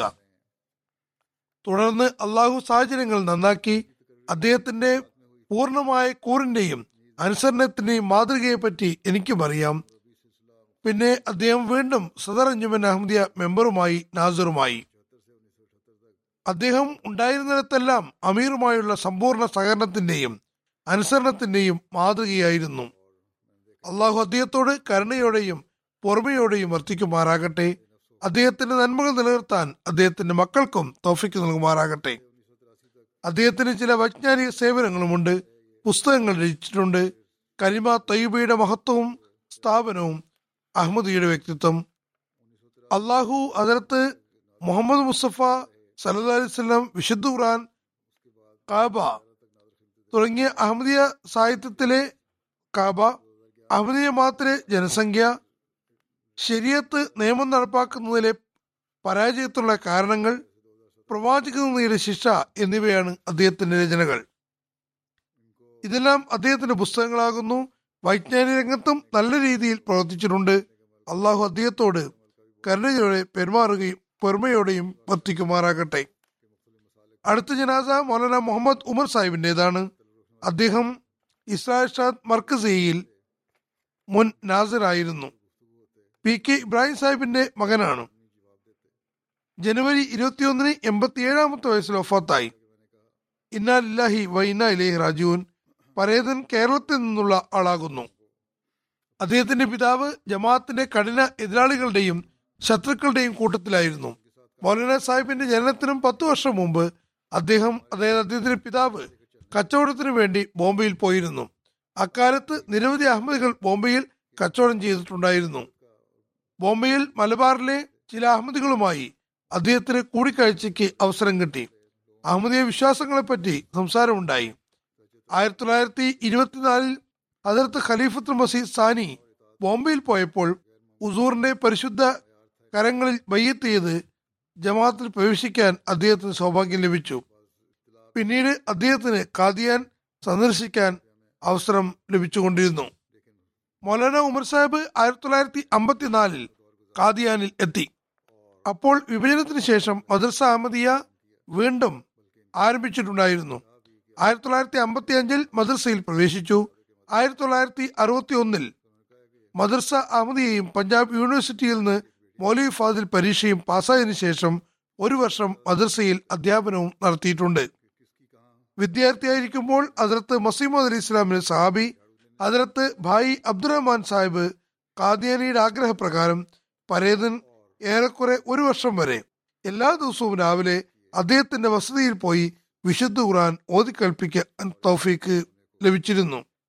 ആയിരത്തി തൊള്ളായിരത്തി അറുപത്തിരണ്ട് മുതൽ തബ്ലീഗ് രംഗത്ത് സേവനങ്ങൾ ആരംഭിച്ചു. ഇന്ത്യയിലെ വലിയ നഗരങ്ങളിൽ പ്രവർത്തിച്ചിട്ടുണ്ട്. വളരെ വിജയ ശ്രീലാളിതനായ മുബല്ലിഗ് എന്ന നിലയിൽ സേവനം ചെയ്തിരുന്നു. തബ്ലീഗ് യോഗങ്ങളിൽ അദ്ദേഹത്തിന്റെ പ്രഭാഷണം ഉണ്ടാകുമായിരുന്നു. യാദഗീർ സംവാദത്തിൽ പങ്കെടുത്തിട്ടുണ്ട്. ഹദരത്ത് ഖലീഫത്തുൽ മസീഹ് ആബി റഹ്മത്തുള്ളാഹി തആല പ്രത്യേക നിർദ്ദേശാനുസരണം കോയമ്പത്തൂരിൽ ഒമ്പത് ദിവസം നീണ്ടുനിന്ന ചരിത്ര പ്രസിദ്ധമായ സംവാദത്തിൽ പ്രത്യേക കേന്ദ്ര പ്രതിനിധികളായി മൗലാന ദോസോ അഹമ്മദ് ഷാഹി സാഹിബും ഹാഫിസ് മുസഫർ അഹമ്മദ് സാഹിബും പോയിരുന്നു. അവരോടൊപ്പം ചേർന്ന് ഇദ്ദേഹവും വളരെ നല്ല രീതിയിൽ പ്രവർത്തിച്ചിട്ടുണ്ട്. ഹദരത്ത് ഖലീഫത്തുൽ മസീഹ് ആബി ഒരിക്കൽ അദ്ദേഹത്തിന്റെ പ്രവർത്തനങ്ങളെ ശ്ലാഘിച്ചുകൊണ്ട് പറയുകയുണ്ടായി, ചില ജമാഅത്തുകളിൽ ഒരു വ്യക്തി തന്നെ എല്ലാ ഭാരവും ചുമക്കാറുണ്ട്. തർജ്ജമ ചെയ്ത് പിന്നെ ധാരാളമായി അത് പ്രചരിപ്പിക്കുന്നു. അതായത് ഖുത്ബകൾ തർജ്ജമ ചെയ്ത് ഉടൻ തന്നെ അയക്കുന്നു. അള്ളാഹുവിന്റെ അനുഗ്രഹത്താൽ പിന്നീട് അവരുടെ നിലവാരവും ഉയർന്നതായിത്തീരുന്നു. കാരണം അവർക്ക് ഉടൻ തന്നെ കാലത്തിന്റെ ഖലീഫയുടെ ഖുത്ബ കിട്ടുന്നു. അവരുടെ ജമാഅത്തിന് എന്താണ് ആവശ്യമെന്ന് മനസ്സിലാകുന്നു. സൗത്ത് ഇന്ത്യയിൽ ഉറുദു അറിയാത്ത നമ്മുടെ ജമാഅത്തുകൾ ഉണ്ട്. നമ്മുടെ മൗലവി ഉമർ സാഹിബ് മുബല്ലി സിൽസില അദ്ദേഹത്തിന് അള്ളാഹു ഇക്കാര്യത്തിൽ ഒരു ഉന്മാദം നൽകിയിട്ടുണ്ട്. ഒരു ഭാഗത്ത് കാതിൽ ശബ്ദം എത്തുമ്പോഴേക്കും മറുഭാഗത്ത് ഉടൻ തന്നെ തർജ്ജമ ചെയ്ത് എല്ലാ ജമാഅത്തുകളിലേക്കും എത്തിക്കുകയും ചെയ്യുന്നു. വളരെ അധ്വാനപൂർവമാണ് ഈ ജോലി ചെയ്തിരുന്നത്. ഏകദേശം ഒരു വർഷത്തോളം ഫലസ്തീനിലും സേവനം ചെയ്യാൻ സൗഭാഗ്യം ലഭിച്ചിട്ടുണ്ട്. വിശുദ്ധ ഖുർആൻ, ഹദരത്ത് മസീഹ് അലി ഇസ്ലാമിന്റെ നിരവധി പുസ്തകങ്ങൾ, പ്രസിദ്ധീകരണങ്ങൾ എന്നിവ മലയാളം തമിഴ് ഭാഷകളിൽ തർജ്ജമ ചെയ്യാൻ അവസരം കിട്ടിയിട്ടുണ്ട്. രണ്ടായിരത്തി ഏഴിൽ ഞാൻ അദ്ദേഹത്തെ നാസർ ഇസ്ലാ ഇർഷാദ് മർക്കസിയായി നിയമിച്ചു. പിന്നെ അഡീഷണൽ നാസർ ഇസ്ലാ ഇർഷാദ് തലീമുൽ ഖുർആൻ വഖഫെ ആർജി ആയിരുന്നു. തുടർന്ന് നായബ് നാസർ ആലയായി സേവനം ചെയ്തിട്ടുണ്ട്. വളരെ നല്ല രീതിയിൽ ഈ സേവനങ്ങൾ അനുഷ്ഠിച്ചു. മദ്രസാമതിയിൽ നിന്ന് പാസ്സായതിനു ശേഷം മർഹൂമിന് മൊത്തത്തിൽ അൻപത്തി മൂന്ന് വർഷം ജമാഅത്തി സേവനത്തിന് അവസരം ലഭിച്ചിട്ടുണ്ട്. അദ്ദേഹത്തിന്റെ സംതൃപ്ത കുടുംബത്തിൽ നാല് പെൺമക്കളും മരുമക്കളും ദൗഹിത്രന്മാരും ദൗഹിത്രികളും പ്രദൗഹിത്രന്മാരും പ്രദൗഹിത്രികളും ഉണ്ട്. ജമാഅത്തി സേവനത്തിൽ ഒരു ഉന്മാദം തന്നെയായിരുന്നു. ഫാമിലിയോടൊപ്പം വ്യക്തിപരമായ യാത്രയിലാണെങ്കിലും യാത്രയിലും ജമാഅത്തി സേവനത്തിൽ പ്രത്യേകമായും തർജ്ജമയിലും മറ്റും കർമ്മനിരതനായിരുന്നു. ശ്രീലങ്ക നാഷണൽ സദർ സാഹിബ് എഴുതുന്നു, ശ്രീലങ്കൻ അഹമ്മദിയ ജമാഅത്തിന്റെ ചരിത്രത്തിൽ ആയിരത്തി തൊള്ളായിരത്തി എഴുപത്തി എട്ടിൽ ഹദരത്ത് ഖലീഫത്തുൽ മസീഹ് സാലിസിന്റെ പരിശുദ്ധ നേതൃത്വത്തിൽ മൗലാന സാഹിബ് ആദ്യമായി കേന്ദ്ര ഉപല്ലിക എന്ന നിലയ്ക്ക് വന്നത് എന്നും തങ്കലിപികളിൽ സുരക്ഷിതമായിരിക്കും. പിന്നീട് അനുദിന സാധാരണമായ നിലയിൽ ജമാഅത്തിനുള്ളിൽ പുതിയ ആത്മീയ ആവേശത്തോടൊപ്പം പരിശുദ്ധ മാറ്റങ്ങളും കണ്ടു തുടങ്ങി. മൗലാന സാഹിബിന്റെ വളരെ വിലപ്പെട്ട സേവനങ്ങളുണ്ട്. ആയിരത്തി തൊള്ളായിരത്തി തൊണ്ണൂറ്റി നാലിൽ കൊളംബോയിൽ രാംകൃഷ്ണയുടെ വലിയ ഹാളിൽ മൗലാന സാഹിബ് സമാധാനം, ഏകത എന്ന വിഷയത്തെ അധികരിച്ച് നല്ലൊരു പ്രഭാഷണം നടത്തി. അത് കേൾക്കാൻ നാനൂറിൽ അധികം ആളുകൾ വന്നിരുന്നു. പ്രത്യേകിച്ചും രാമകൃഷ്ണ മിഷന്റെ ദേശീയ പ്രസിഡന്റ്, രാജ്യത്തിലെ ഹിന്ദു കൾച്ചറൽ മന്ത്രി ഓണറബിൾ ദേവരാജ് എന്നിവർ മൗലാന സാഹിബിന്റെ പ്രസംഗം കേട്ട് ഏറെ പ്രഭാവിതരായി. വളരെയധികം ശ്ലാഘിക്കുകയുണ്ടായി. ആ പ്രസംഗത്തിൽ മൗലാന സാഹിബ് ഗീതയെ ഉദ്ധരിച്ചുകൊണ്ട് ശ്ലോകങ്ങൾ ചൊല്ലി തിരുനബി സല്ലല്ലാഹു അലൈഹി വസല്ലമിന്റെ സത്യസാക്ഷി സ്ഥാപിച്ചിരുന്നു. അതുകൊണ്ട് അദ്ദേഹത്തിന്റെ ഈ ചരിത്ര പ്രസിദ്ധമായ പ്രസംഗം ഇന്നും ജനങ്ങൾക്കിടയിൽ ഏറെ സ്വീകൃതയോഗ്യമാണ്. ഹദരത്ത് മസീഹ് മൗഊദ് അലൈഹി ഇസ്ലാമിന്റെ നാല് ഗ്രന്ഥങ്ങൾ തമിഴ് ഭാഷയിൽ തർജ്ജമ ചെയ്തിട്ടുണ്ട്. വിവിധ വിഷയങ്ങളിൽ ഏഴ് ഗ്രന്ഥങ്ങൾ തമിഴൻ ഭാഷയിൽ ലഭിച്ചിട്ടുണ്ട്. തമിഴ്നാട്ടിൽ സമാധാന വഴി മാസിക ആരംഭിച്ച് ഒരു നീണ്ട കാലം ജമാഅത്തിന് അവിടെ നിന്ന് ഇതര സംസ്ഥാനങ്ങളിലും അയച്ചിട്ടുണ്ടായിരുന്നു. അദ്ദേഹത്തോട് ഓർമ്മയോടെയും കരുണയോടെയും അള്ളാഹു വർത്തിക്കുമാറാകട്ടെ. അദ്ദേഹത്തിന്റെ സന്തതികൾക്കും ജമാഅത്തുമായി പൂർണ്ണമായ തോതിൽ ബന്ധം നിലനിർത്താൻ സൗഭാഗ്യം നൽകുകയും ചെയ്യുമാറാകട്ടെ.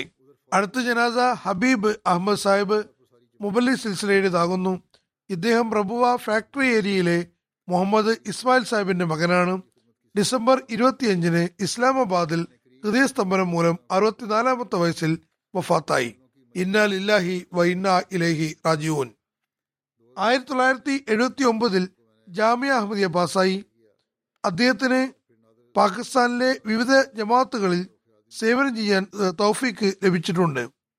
ആയിരത്തി തൊള്ളായിരത്തി എൺപത്തി ഒമ്പത് മുതൽ രണ്ടായിരത്തി മൂന്ന് വരെ നൈജീരിയയിൽ സേവനം ചെയ്തിട്ടുണ്ട്. ഇതിനിടയിൽ ആയിരത്തി തൊള്ളായിരത്തി തൊണ്ണൂറ്റി എട്ട് മുതൽ രണ്ടായിരം വരെ നൈജീരിയയിൽ അമീറും മിഷണറി ഇൻചാർജുമായിരുന്നു. വളരെ വിനയത്തോടെയും താഴ്മയോടെയും സേവന നിരതനായിരുന്നു. ഓഫീസ് ജോലികൾക്ക് പുറമെ പ്രദേശത്തെ തർബീയത്തി കാര്യങ്ങളിലും വളരെ നല്ല നിലയിൽ ജോലി ചെയ്തിട്ടുണ്ടായിരുന്നു. സംതൃപ്ത കുടുംബത്തിൽ ഭാര്യയ്ക്ക് പുറമെ മൂന്ന് ആൺമക്കളും രണ്ട് പെൺമക്കളുമുണ്ട്. അള്ളാഹു അദ്ദേഹത്തോട് പുറമയോടെയും കരുണയോടെയും വർത്തിക്കുമാറാകട്ടെ. അദ്ദേഹത്തിന്റെ മക്കൾക്കും കൂറോടുകൂടി ജമാഅത്തുമായി ബന്ധം നിലനിർത്താൻ തൗഫീക്ക് നൽകുമാറാകട്ടെ. അടുത്ത ജനാസ ബദറുസ്സമാൻ സാഹിബിന്റെ ഇതാകുന്നു. അദ്ദേഹം കുറച്ചു കാലമായി യു കെ വക്കാലത്ത് മാലിൽ ജീവനക്കാരനായിരുന്നു. ജനുവരി മൂന്നിന് വഫാത്തായി. ഇന്നാ ലില്ലാഹി വ ഇന്നാ ഇലൈഹി റാജിഊൻ. വളരെയേറെ ആത്മാർത്ഥതയുള്ള അധ്വാനശീലനായ ജീവനക്കാരനായിരുന്നു. ആയിരത്തി തൊള്ളായിരത്തി നാൽപ്പത്തി നാലിൽ അമൃത്സറിലാണ് ജനിച്ചത്. ജന്മന അഹമ്മദിയായിരുന്നു. ഗവൺമെന്റ് സർവീസ് ചെയ്യുമ്പോൾ അദ്ദേഹത്തിന് ഖുദാമുൽ അഹമ്മദിയ കൊയട്ട ജില്ലാ കായിദായും തുടർന്ന് ബലൂചിസ്ഥാൻ നാസിം അൻസാറുദയായും നിയമിക്കപ്പെട്ടു. സേവനം ചെയ്യാൻ ആയിരത്തി തൊള്ളായിരത്തി എൺപത്തി ആറിൽ അദ്ദേഹത്തെ ഒരു ജമാഅത്തി കേസിലും ഉൾപ്പെടുത്തി. അങ്ങനെ ദൈവമാർഗത്തിൽ തടങ്കലിലായി. ആയിരത്തി തൊള്ളായിരത്തി തൊണ്ണൂറ്റി അഞ്ച് മുതൽ തൊണ്ണൂറ്റി ഒൻപത് വരെ റബുവ വക്കാലത്ത് മാൽ അവലിൽ സേവനം ചെയ്തിരുന്നു. ഇവിടെ ലണ്ടനിൽ വന്നപ്പോൾ റക്കീം ബസ്സിലും പിന്നെ പതിനേഴ് വർഷം അഡീഷണൽ വക്കാലത്ത് മാൽ ലണ്ടൻ ഓഫീസിലും സേവനം ചെയ്തിട്ടുണ്ട്. അള്ളാഹു അദ്ദേഹത്തോട് പൊറുമയോടെയും കരുണയോടെയും വർത്തിക്കുമാറാകട്ടെ.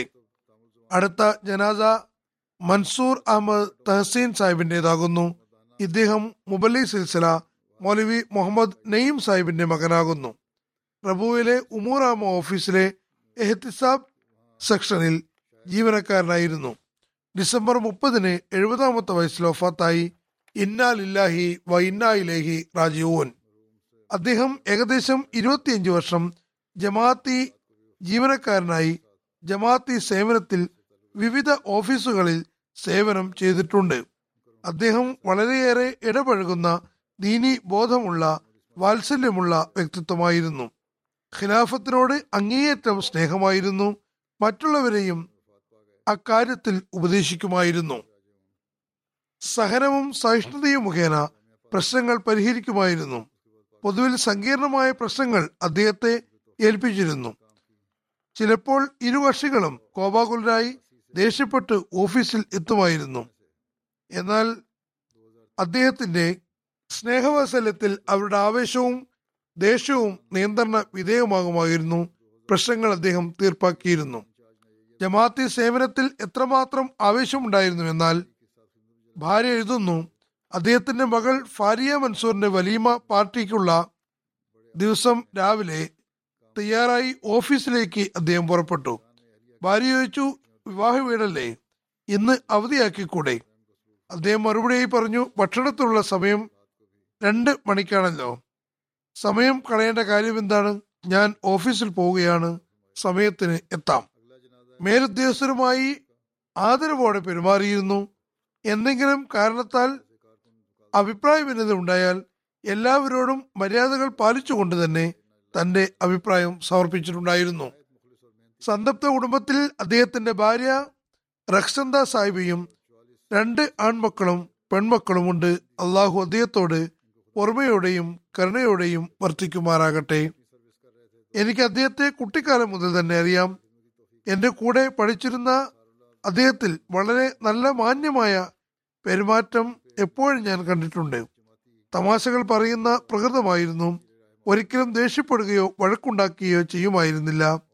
അത് അവസാനം വരെയും തുടർന്നു പോന്നു. അതുകൊണ്ട് തന്നെ ജനങ്ങൾക്കിടയിൽ രഞ്ജിപ്പുണ്ടാക്കാനും നല്ല രീതിയിൽ അദ്ദേഹത്തിന് ഇടപെടാൻ കഴിയുമായിരുന്നു. അടുത്ത ജനാസ തൻസാനിയയിലെ ഈദി ഇബ്രാഹിം മാവങ്ക സാഹിബിൻ്റെതാണ്. ഡിസംബർ ഒമ്പതിന് എഴുപത്തി മൂന്നാമത്തെ വയസ്സിൽ വഫാത്തായി. ഇന്നാ ലില്ലാഹി വ ഇന്നാ ഇലൈഹി റാജിഊൻ. മെഡിക്കൽ വിഭാഗത്തിൽ ഉഗാണ്ടയിലെ മക്കരീറ യൂണിവേഴ്സിറ്റിയിൽ അഡ്മിഷൻ എടുത്തു. അള്ളാഹുവിൻ്റെ അനുഗ്രഹത്താൽ ഈസ്റ്റ് ആഫ്രിക്കയിലെ ആദ്യത്തെ തദ്ദേശ ഡോക്ടറായി എന്ന ബഹുമതിക്ക് അർഹനാണ്. ഡോക്ടർ സാഹിബിന് യുവത്വ കാലത്ത് തന്നെ ബയ്യത്ത് ചെയ്യാനുള്ള സൗഭാഗ്യം ലഭിച്ചു. സ്കൂൾ കാലത്ത് മതപരമായ കർമ്മങ്ങളിലും പരിപാടികളിലും ഭാഗഭാക്കാകുമായിരുന്നു.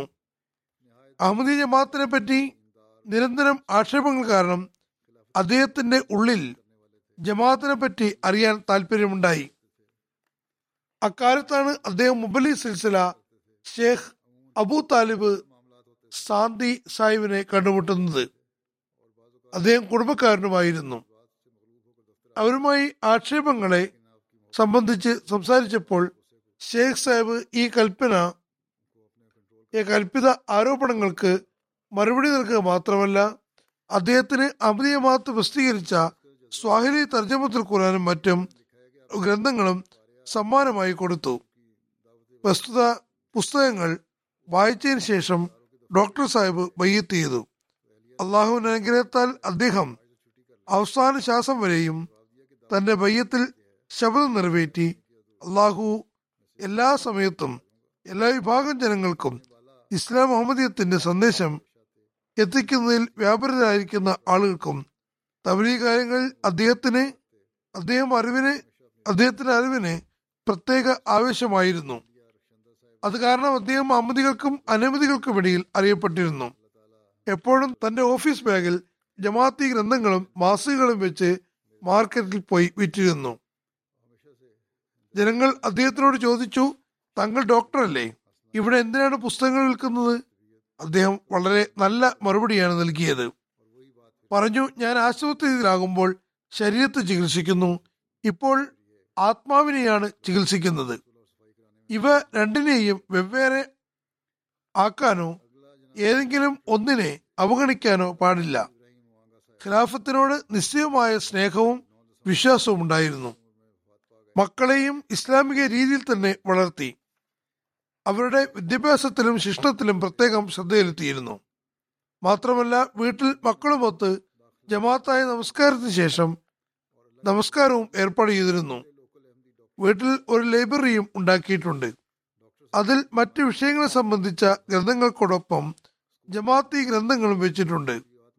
തന്റെ മക്കളെ അഹമ്മദിയത്ത് അഥവാ യഥാർത്ഥ ഇസ്ലാമിൽ നിലനിർത്തുന്നതിനു വേണ്ടി സ്വയം ദുആ ചെയ്യുകയും മറ്റുള്ളവർക്ക് ദുആക്ക് വേണ്ടി സന്ദേശം അയക്കുകയും ചെയ്തിരുന്നു.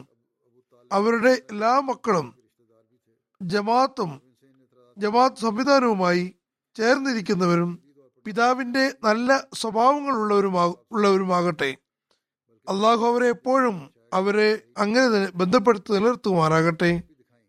അവർ പിതാവിന്റെ ദുആകളെയും ആഗ്രഹങ്ങളെയും പൂർത്തിയാക്കുന്നവരാകുമാറാകട്ടെ. അള്ളാഹു ഡോക്ടർ സാഹിബിനോട് ഓർമ്മയോടെയും കരുണയോടെയും വർത്തിക്കുമാറാകട്ടെ, പദവികൾ ഉയർത്തുമാറാകട്ടെ. അടുത്ത അനുസ്മരണം സുഹറ ബേഗം സാഹിബയുടേതാണ്. ഇവർ കാദ്യാനിലെ ദർവേഷ് ദീൻ മുഹമ്മദ് സാഹിബ് അംഗലിയുടെ ഭാര്യയാകുന്നു. ജനുവരി ആറിന് എൺപത്തി അഞ്ചാമത്തെ വയസ്സിൽ വഫാത്തായി. ഇന്നാ ലില്ലാഹി വ ഇന്നാ ഇലൈഹി റാജിഊൻ. ഹദരത്ത് മസീമോദ് അലി ഇസ്ലാത്തു ഇസ്ലാമിന്റെ സഹാബി ഹദരത്ത് ഹക്കീം മുഹമ്മദ് റംലാൻ സാഹിബിന്റെ മകൻ മകളാകുന്നു. നമസ്കാരം, നോമ്പ് എന്നിവയിൽ കൃത്യനിഷ്ഠയുള്ള തഹജ്ജുദ് കൃത്യമായി അനുഷ്ഠിക്കുന്ന അതിസൽക്കാര പ്രിയയായ സഹനശീലവും അധ്വാനശീലവും സഹതാപവും അടക്കം നിരവധി നന്മകളുള്ള ഒരു നല്ല മഹിളയായിരുന്നു. ഖിലാഫത്തിനോട് അനുദിന സാധാരണമായ സ്നേഹമായിരുന്നു. വർഷങ്ങളോളം ലജ്ന ഇമാലയിൽ ഖിദ്മത്ത് ഹൽക്ക് സെക്രട്ടറിയായിരുന്നു. മർഹൂമ മൂസിയായിരുന്നു. സന്തപ്ത കുടുംബത്തിൽ രണ്ട് ആൺമക്കളും രണ്ട് പെൺമക്കളുമുണ്ട്. ഒരു മകൻ ബഷീറുദ്ദീൻ സാഹിബിന് നാലു വർഷത്തോളം അവരെ സേവിക്കാൻ അവസരം ലഭിച്ചു. രണ്ടാമത്തെ മകൻ മുനീറുദ്ദീൻ ഇപ്പോൾ കാദിയാൻ നിസാറത്ത് തമീറാത്തിൽ സേവനം ചെയ്യുന്നു.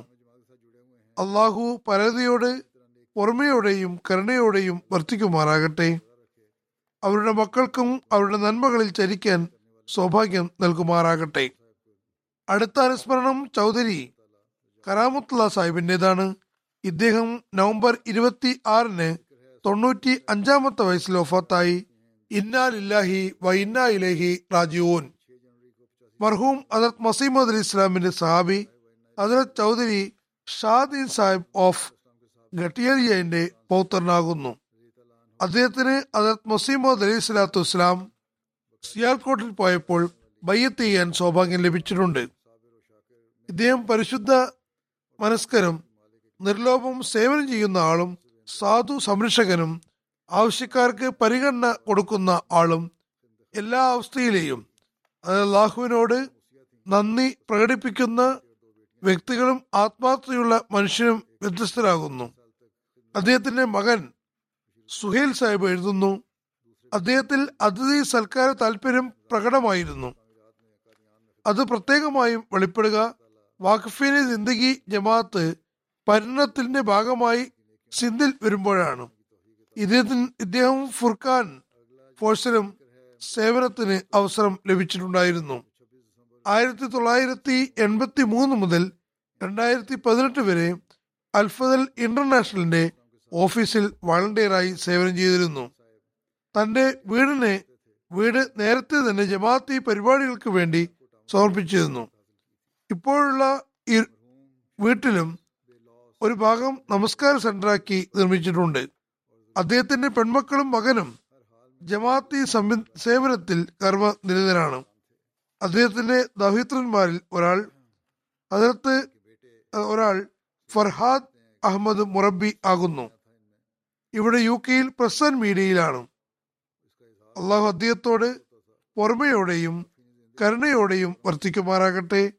അദ്ദേഹത്തിന്റെ മക്കൾക്കും തലമുറയ്ക്കും അദ്ദേഹത്തിന്റെ നന്മകൾ തുടർന്നു കൊണ്ടുപോകാൻ സൗഭാഗ്യം നൽകുമാറാകട്ടെ. അടുത്ത ജനാസ ചൗധരി മുനവർ അഹമ്മദ് ഖാലിദ് സാഹിബിൻ്റെതാണ്, ജർമ്മനി.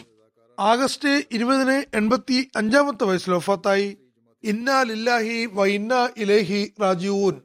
മർഹൂമിന് ജമാഅത്തി സംവിധാനവുമായി നല്ല ബന്ധമായിരുന്നു. ജമാഅത്തി തർബിയത്തി പരിപാടികൾ നിറസാന്നിധ്യമായിരുന്നു. ജർമ്മനിയിൽ വിവിധ സന്ദർഭങ്ങളിൽ സദർ ജനറൽ സെക്രട്ടറി തുടങ്ങിയ സ്ഥാനങ്ങളിൽ സേവനം ചെയ്തിട്ടുണ്ട്. അൻസാർ ലൈലും വിശുദ്ധ വിവിധ സ്ഥാനങ്ങളിൽ സേവനത്തിൽ അവസരം ലഭിച്ചിട്ടുണ്ട്. കൂടാതെ പാകിസ്ഥാനിൽ ഉണ്ടായിരുന്നപ്പോൾ അവിടെ തരീഖ് ജദീദ് ഭൂമിയുടെ മാനേജർ എന്ന നിലയ്ക്ക് സേവനത്തിന് സന്ദർഭം ലഭിച്ചിരുന്നു. അദ്ദേഹത്തിന് ഖിലാഫത്തുമായി ആഴത്തിൽ ആത്മാർത്ഥമുള്ള ബന്ധമായിരുന്നു. മർഹൂം മൂസിയായിരുന്നു. സന്തപ്ത കുടുംബത്തിൽ ഭാര്യയെ കൂടാതെ അഞ്ച് ആൺമക്കളും ആറ് പെൺമക്കളുമുണ്ട്. അടുത്ത അനുസ്മരണം നസീറ ബേഗം സാഹിബയുടേതാണ്. ഇവർ ബംഗ്ലാദേശിലെ റിട്ടയർഡ് മുറബി സിൽസില അഹമ്മദ് സാദിഖ് താഹിർ മഹ്മൂദ് സാഹിബിന്റെ ഭാര്യയാണ്. ഡിസംബർ ഇരുപത്തി ഏഴിനും ഇരുപത്തിയെട്ടിനും മധ്യേ വഫാത്തായി. ഇന്നാ ലില്ലാഹി വ ഇന്നാ ഇലൈഹി റാജിഊൻ. പരേത മുൻ നാഷണൽ അമീർ മൗലവി മുഹമ്മദ് സാഹിബിന്റെ മകളാകുന്നു. ഇവർ നമസ്കാരം, നോമ്പ് കാര്യങ്ങളിൽ ക്രിസ്തുനിഷ്ഠുള്ളവരുടെ ദുആ, അതിഥി സൽക്കാര പ്രിയയായ, സഹനവും കൃതജ്ഞതയുമുള്ള ഒരു നല്ല മഹരിയായിരുന്നു അവർ. റംദാനിൽ കൃത്യമായി വിശുദ്ധ ഖുർആൻ ഓതി പൂർത്തിയാക്കുമായിരുന്നു. ഇതുകൂടാതെ നിരവധി നന്മകളും സൽ സ്വഭാവങ്ങളും ഇതുകൂടാതെ നിരവധി നന്മകളും സൽ സ്വഭാവങ്ങളും ഉള്ളവർ ആയിരുന്നു. അള്ളാഹു അവരോട് പൊറുമയോടെയും കരുണയോടെയും വർത്തിക്കുമാറാകട്ടെ. അടുത്ത അനുസ്മരണം റഫീഉദ്ദീൻ സാഹിബ് ഭട്ടിൻ്റെതാണ്. ഇദ്ദേഹം ഡിസംബർ ആറിന് തൊണ്ണൂറ്റി രണ്ടാമത്തെ വയസ്സിൽ വഫാത്തായി. ഇന്നാ ലില്ലാഹി വ ഇന്നാ ഇലൈഹി റാജിഊൻ. ഇദ്ദേഹം ഹദരത്ത് മസീഹ് മൗഊദ് അലി ഇസ്ലാമിന്റെ സഹാബി ഖൈറുദ്ദീൻ സാഹിബിന്റെ മകനാകുന്നു. അള്ളാഹുവിന്റെ അനുഗ്രഹത്താൽ യുവത്വത്തിൽ തന്നെ ഈ വസീയത്ത് പദ്ധതിയിൽ ഭാഗവാക്കാകാൻ സൗഭാഗ്യം ലഭിച്ചിരുന്നു. വിവിധ സ്ഥലങ്ങളിൽ ജമാഅത്തി സേവനത്തിന് അവസരം കിട്ടിയിട്ടുണ്ട്. നാരോവാൾ ജില്ലയിൽ മധു മൽഹി ജമാഅത്തിന്റെ സദർ വാക്ക് ആൻഡ് ഏരിയ അമീറുമായിരുന്നു. ഹൽക്കാമീറും വാഹക്കൻ ജമാഅത്ത് സദറും ആയിരുന്നു. ദൈവമാർഗത്തിലെ തടവുകാരനാകാനും സൗഭാഗ്യം ലഭിച്ചിട്ടുണ്ട്. സന്തപ്ത കുടുംബത്തിൽ നാല് പെൺമക്കളും ഒരു മകനുമുണ്ട്. ഒരു ജമാതാവ് നസീം മുഹമ്മദ് സാഹിബ് നൈജീരിയയിൽ മുബല്ലിഗായി സേവനം ചെയ്തു വരുന്നു. അള്ളാഹു പരേതനോട് പൊറുമയോടെയും കരുണ കാരുണ്യത്തോടെയും പെരുമാറുവാ വർത്തിക്കുമാറാകട്ടെ. ഈ എല്ലാ പരേതാത്മാക്കളുടെയും പദവികൾ ഉയർത്തുകയും തൻ്റെ പ്രിയപ്ര പ്രിയപ്പെട്ടവർക്കിടയിൽ ഇടം നൽകുകയും ചെയ്യുമാറാകട്ടെ. ഞാൻ നേരത്തെ പറഞ്ഞതുപോലെ നമസ്കാരത്തിന് ശേഷം ഇവരുടെ ജനാസ ഗായിബ് നമസ്കരിക്കുന്നതാണ്.